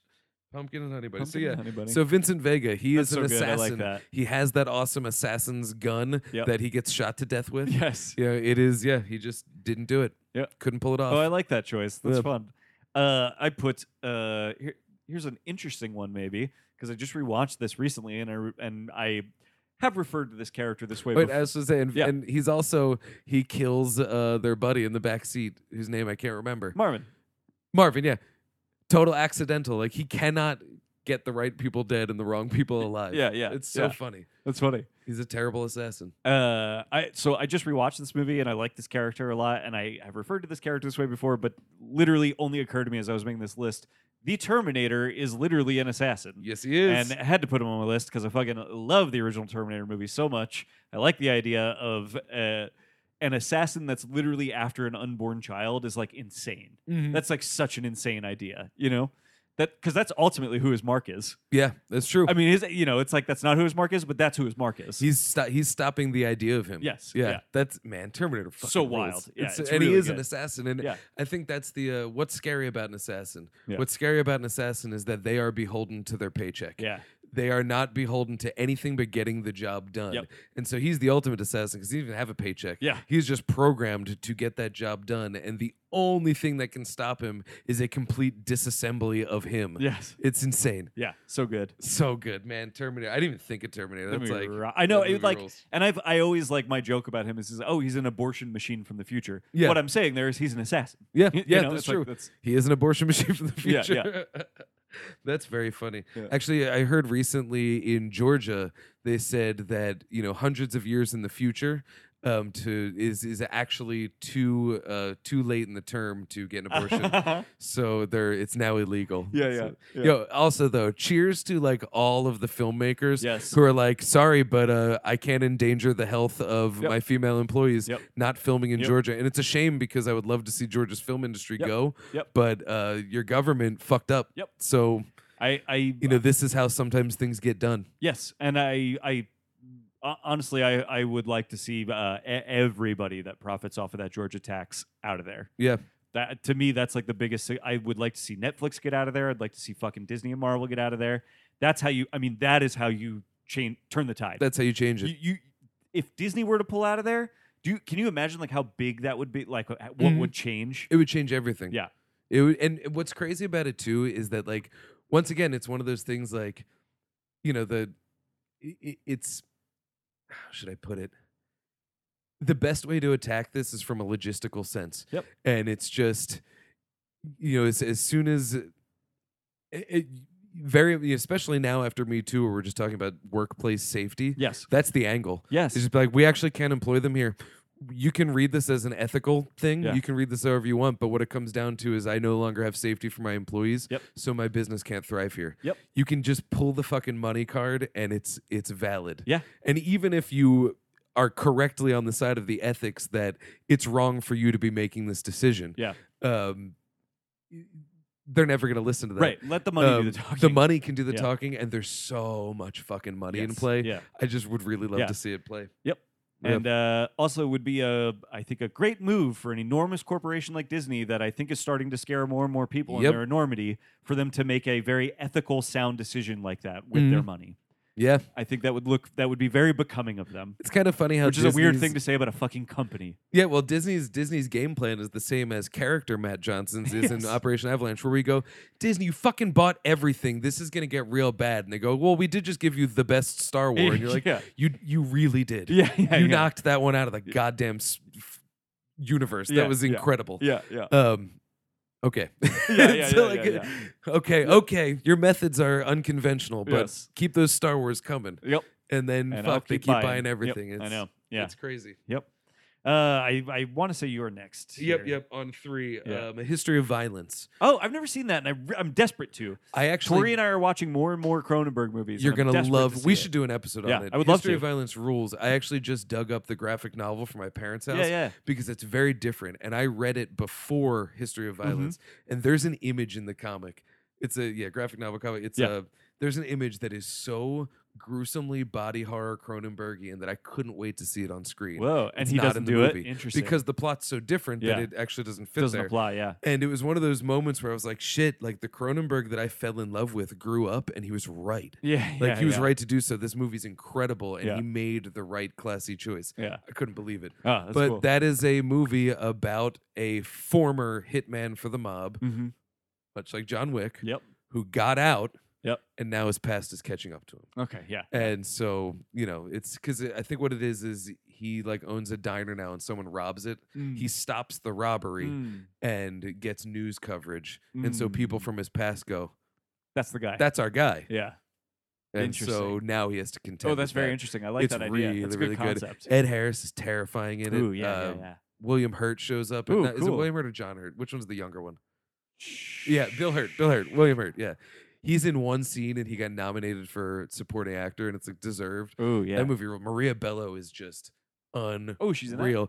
Probably the only movie I've ever seen that has like a full on cunnilingus scene that is not shameful about it. Oh, It's like it's interesting. real wild. Yeah, Yeah, it's yeah. a it's a cool movie. Oh, yeah. The movie rules and it's Cool. dark. The- Ugh. ah, I love History of Violence, Ah. but because it's the dramatic, not action oriented version of the John Wick story to a right, degree, yeah, is that's cool. why that is on my list. Yeah. Oh, I like that. I like the idea of an assassin movie where it's like this is not about the violence that they uh, bring unto others. You Mm. know, it's like it's about their their moral code and, Yeah. and and who they are and how they act under pressure. Well, Oh, and it's stuff. about this idea that that I think there's it's very easy to fail on as a human being is that these movies right away for us to not necessarily forgive the fact that John Wick was a cold-blooded murderer at one Mhm. point or that, you know, Vigo Mortensen used to be a hitman for the mob, but more about uh you know, just about the idea like there's a way to frame this story where we can empathize with that Mhm. without going soft on it. That's not easy right. and that's something that I think can be writ- is written into assassin stories a lot. And I think John Wick and History of Violence are really good ways of, of doing that. Yeah, that's interesting. That's actually one thing in the book of A History of Violence that's a huge failure is the way that it goes about validating this guy's past. Mm. It dips into forgiving him, and that's a that's a weakness that's corrected in the movie that Yeah. is very compelling. Right, because yeah, they don't need our forgiveness for us to treat them as like our Exactly. protagonist. you But we know? want to root for the circumstances Yeah. that surround them to Yeah. be a proper way. It's it's impressive Yeah. stuff. They're honestly along those lines, but also exactly the opposite because it's just for pure fun. Go. Oh no! Say I'm, you're gonna you're gonna read the comic book because I'm gonna lend it to you Yeah, when sure. you watch History of Yeah, yeah, Violence. You Uh, can do it in whatever order you want. Uh, Crank is on my list. I and- gave consideration. and, to and it, yeah. crank is a similar thing to what you're talking about where it's like put this is not about like do we like Chev Chelios or think he's Mhm. like a good guy it's like put him in the right circumstances so that we can root for him but it's also for pure fun Yeah, It it's so is much fun. not for any intellectual like uh and the uh, question delving is, into who's assassinating him? right There's no actual tangible answer to that. right But he has to fight his own weaknesses to just stave off the assassination. It's incredible. it's so good and the reason that he's in those circumstances because they want to use him as an assassin for themselves yes. basically Yeah, yeah. which is just so interesting How is this the best list ever? Even though we fucking slept on Dude, it. I This know. is It's like insane. it's so good. Yeah. Ah, man, those crank movies are like they, they like they don't entirely hold up, but like the stuff about them that is so enjoyable is still so enjoyable. Oh yeah. You know? well, that's They're- another duo of directors that Yes. made a style. Yes. They yeah, just yeah. made their very own style and killed Yep. it. Yeah, I watching the first Crank, there was some like there was some stuff in it that was like shaggier that Yes. like I, I don't want to say sloppy, but it just in my mind was more heightened. Right. But like I think John Wick 2 is a, is just like Crank 2 in that it actually expands upon it and turns into like a visual thesis. Yes. It's, it's cool. I totally agree. It's Yeah. also got that kaiju fight where you Yeah. just have kaiju Jason Statham. it's Oh, I so like good. the scene where they he's running and the cameraman's running behind him and they like hand him the camera so then he's Yes. running with it and then he passes it off to another cameraman. It's incredible. So it good. is unreal. Yep. Love it. So I'm good. about to drop an or it's my turn, right? Yeah. yeah, yeah. I'm about to drop another hole in your filmography that we should correct with an Ooh. episode. But Tom Cruise's character in Collateral, Oh, yes. he is a. I don't think I even knew that he's a hitman. hitman. Yeah, interesting. Oh, He's I- a hitman. you know me. I'm now. I'm all about Michael It's Mann. Michael I'm Mann, in. which Let isn't me that do it. blank check next thing? Oh, is it? I think so. I was Oh talking to my Jacob about it last God. night, and if they do, I'm like so in. Dude, I'm so into that. Dude, Collateral is unreal. But there's a scene in it where, um, trying to frame it. I guess it's not really a spoiler. It's I mean, okay. They, Go they ahead. go to a they go to a jazz club. Yeah. Jamie Foxx in you know loose captivity of Tom Cruise's Yeah. character, and they sit down to talk to like the club owner. Yeah. and they have like a really good conversation about jazz, Yeah. and then it becomes clear that Tom Cruise is actually here to kill this guy, okay. and but he has like a really good nuanced, you know, just deep, interested conversation about jazz. And, Yeah. and like he's there, and yeah. um, you know, the guy's clueless, and then Tom Cruise makes it clear through suggestion, like, "All right, well, listen, I'm actually here to kill you." Yeah. And the guy goes, "Man, I thought you were a cool guy." Yeah. he goes, "I am a cool guy," and he says it like in an Yeah. almost damaged way. yeah. But his assassin is one that like that that's like one moment in the movie where it's like I guess he does have a personality, but tonight he's at work and Yeah. we're watching him at work. Yeah. And so it, it's just a really crazy That's really interesting. yeah, he's he's very much like he's good at his job. Yeah. He doesn't necessarily like his job. He likes that he's good at his job. Yeah. And tonight he has a job to get done and he will have to get it done. Yeah. And I'm sorry, but that's the way it is. Job Yeah. comes first, which Yeah. is what's so scary about an assassin. Yeah. But every once in a while there's these little moments of that, you Some know, like am a cool humanity guy. underneath. Yeah. you know, where it's just like, oh yeah, th- he might go home and have a kid. We don't know. yeah. We don't know. Yeah. It, that movie rules. That Ah. movie, that movie fucks Yeah, and yeah, slaps. yeah, it's all yeah, that yeah. shit. Oh, gotta watch it. Yeah, that's we a should good do an one. episode on it. It'll be fun. It's a good episode. And there's Yeah. a lot to dig into there, and it's there's a couple moments of like surreal imagery that put a lot of people out of that movie. Oh. It also has I'd probably like probably, that. my favorite Mark Ruffalo performance. Oh, cool. It's very minor. He's only in the Yeah. movie for a few scenes, but it's a really good performance. yeah. Cool. And one where he's like kind of unrecognizable. oh, Yeah, interesting. it's good. oh, that's cool. Yeah, good yeah, movie. I'm very interested. very good movie. Uh, You'll love it. You'll you'll. I'm fucking- sure I will. I feel like th- I was love gonna it. say like, as soon as you said surreal moments, I was like, well, that sounds like the things I like. Yeah, Like, it, I- I'd be even into uh, that. Jamie Foxx's character in his visor. I think we talked about Yeah, this in yes. Thief. Carries a photo of like his better life Yeah. when he's done being a cab driver. It's crazy. so good. Michael Mann. It's like his last name means. what he's into. it's insane. Uh, well, my number one, um, I I spoiled for you last night, and I am I. It's just Uh, it's become one of my favorite things over the years. I love John Woo's The Killer, I haven't seen that one. which is about a killer, uh, but it's like a very John Woo movie. Uh, he's like he's an assassin that accidentally blinds a woman during one of his assassinations. but then just has even though what he does for a living is kill people has this immense amount of guilt over accidentally blinding a woman and then decides to try and do one last job to get enough money that he can help that woman live a better life that's so cool. it's really really 'Cause I interesting love hard boiled. I understand this is less run and gun, Yes. but not not run and gun. yes Yeah. exactly Uh, yeah. I'm into it. it's it, I'm into it. I think actually you would love it because I, I think like you it, like, I love hard boiled but it's a little exhausting See that what I loved about Hardboiled, and I only saw it that once. I think that movie's perfect. oh interesting It didn't exhaust me. It somehow found this weird poetic level of chaos. Yeah. I don't know what it is. It just it, it's something about Wu's camera makes that chaos make sense. yeah yeah Or the image of it, and and it could be because I've consumed decades of cinema inspired by it. yes That as the creator of these illogical rules, it Yes. somehow gets to be the one that subverts it. I, Yeah, I don't yeah. know I know what you mean it's yeah that movie rules but i will say that that to have that with a more compelling plot that's less about visual Killer's thing like a little more lyrical. It's like Yeah, a yeah, little yeah. more like poetic, actually. It's like you That know, sounds it's- cool. Yeah, yeah. I think you'd really dig it, and it's got John Woo's fingerprints all over every. I mean, it ends in a church with a bunch of doves, Gotta have the dual wielded doves. pistols. It's so good. leather jackets flying in the air as you leap sideways and spray both. you guns. got it, buddy. Yeah. It's fucking. I'm into it. Yeah, it, it's really, really. Chow good. Yun-fat. Chow Yun Fat is awesome. Smoldering. In this movie. Yeah, Yeah. I he's, mean, he's so awesome. good in this He movie. rules. Yeah, it, you would love it. It's really, really great. And I'm I into just, it. I it- need to see it. It's like such homework. it's got so many things. It, it it it has like this. You know what it is? It's like a marriage of these sort of um, I, I don't know what you call it, but like it it, there, it has Michael Mann vibes in a much more Hong Kong action setting. I, I would say it's like kind of the thing I like about it. It's like a marriage of see like that. the Hong Kong action stuff I like with a little more of the like. I, I I don't know the I don't know what you call that about Michael Mann, but like that internal type stuff that Michael Mann he likes Yeah, that yeah. kind of internal life of these guys. I'm picturing a movie that's more to what we think of when we think of like Korean cinema. Yeah, yeah, yeah, like yeah. Old yeah. Boy has a lot Yep. of operaticness yes, to it. yeah, yeah. That's that exactly I think that it. Hard Boiled Yeah. doesn't have, Yeah. but it still has the the Asian influence. Yeah, Yeah, you I, you got to see it. The Killer's so I good. want to see it. I definitely want to. I should. It's, So there's no fun. reason I shouldn't have. such a great It's movie. probably on Criterion. Ooh, uh, I'm you know what? not- I, I I'm also not- own it these days, so Oh, right on. we could do an episode on it at any time. We got all these episodes Yeah. to do. Um, wait, what did we say we were going to do episodes on? Uh, just to, so I can write these down. Just as in the- passing the here? Killers, The so the Killer. Oh, The Killer. Collateral. Collateral, and uh, uh, History of Violence. Yes. Yep.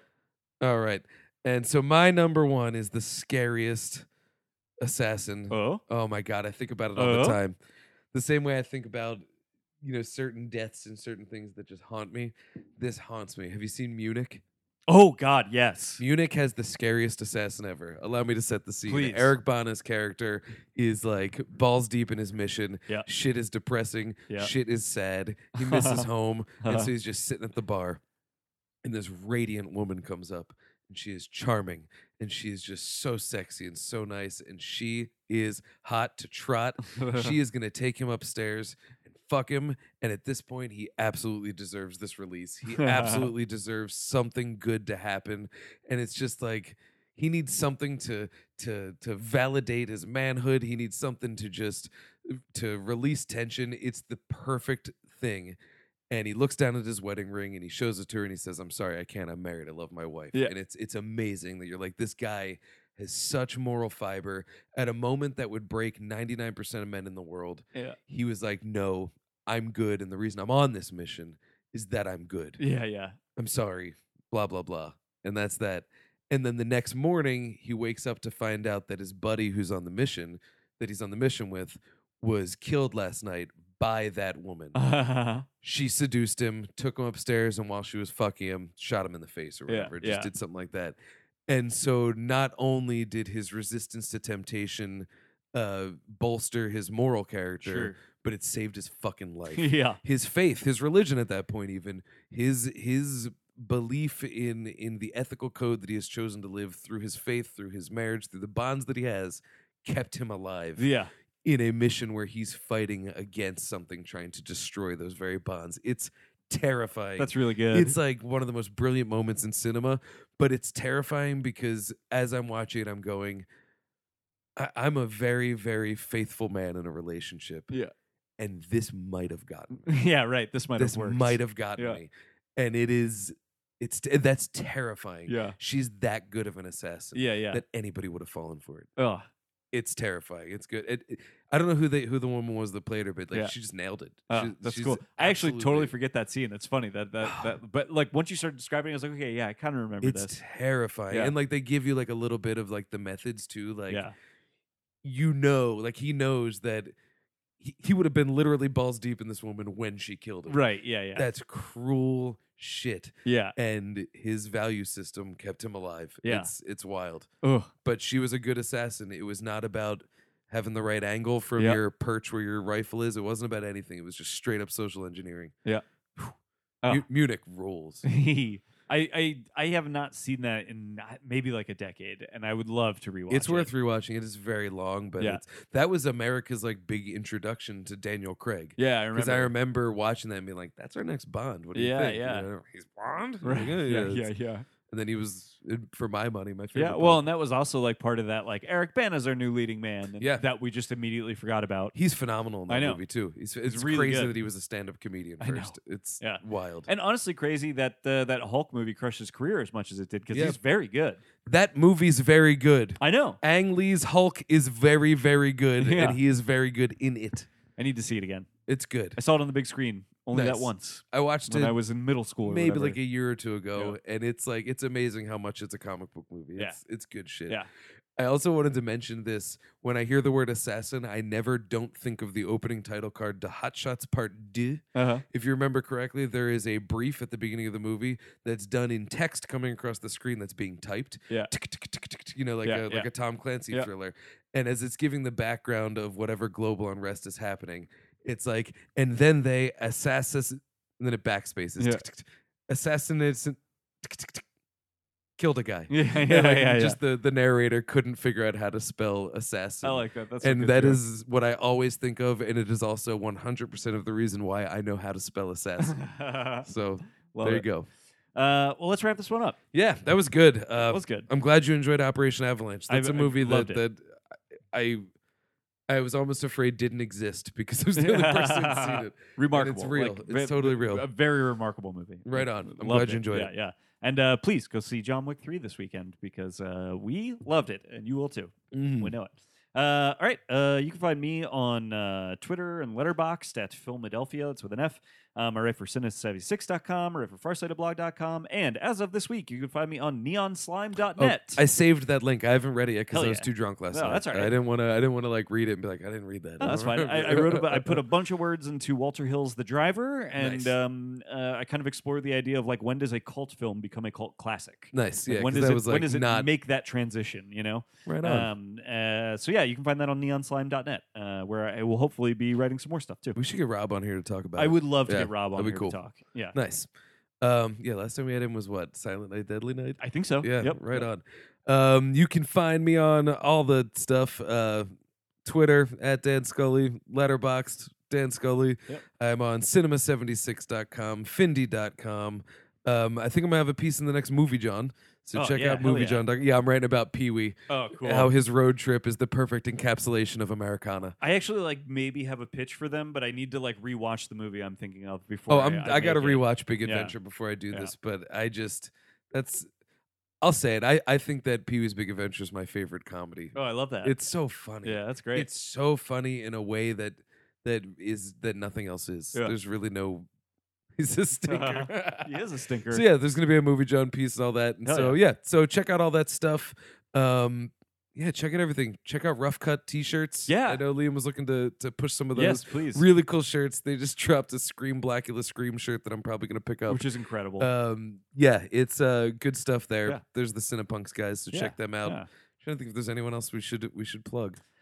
Peop you know, we, we we plug Yeah. people in and out of these shows. Check out the crew, y'all. Yeah, check out the Cinema Seventy Six Greater Philadelphia family. Mm. I, I don't know how to say that. Yeah, that works. I'm Yeah. into that. Yeah, The Cinema 76 extended film criticism universe. yeah, exactly, Yeah. exactly. Uh, and uh, and look us up. Find us on Twitter and Facebook and iTunes and anywhere you can get podcasts. I like two movie numeric two. Mm. And uh, send us an email. Let us know what you want us to watch and talk about. We we would love to participate. And I, I, I think hopefully Mm. you know uh, over the, the course of the rest of this year we we actually have been talking to like some different filmmakers and people that we, we think we're going to be able to um, pull onto the show here. So we, we should have some exciting stuff coming up, which which is always good.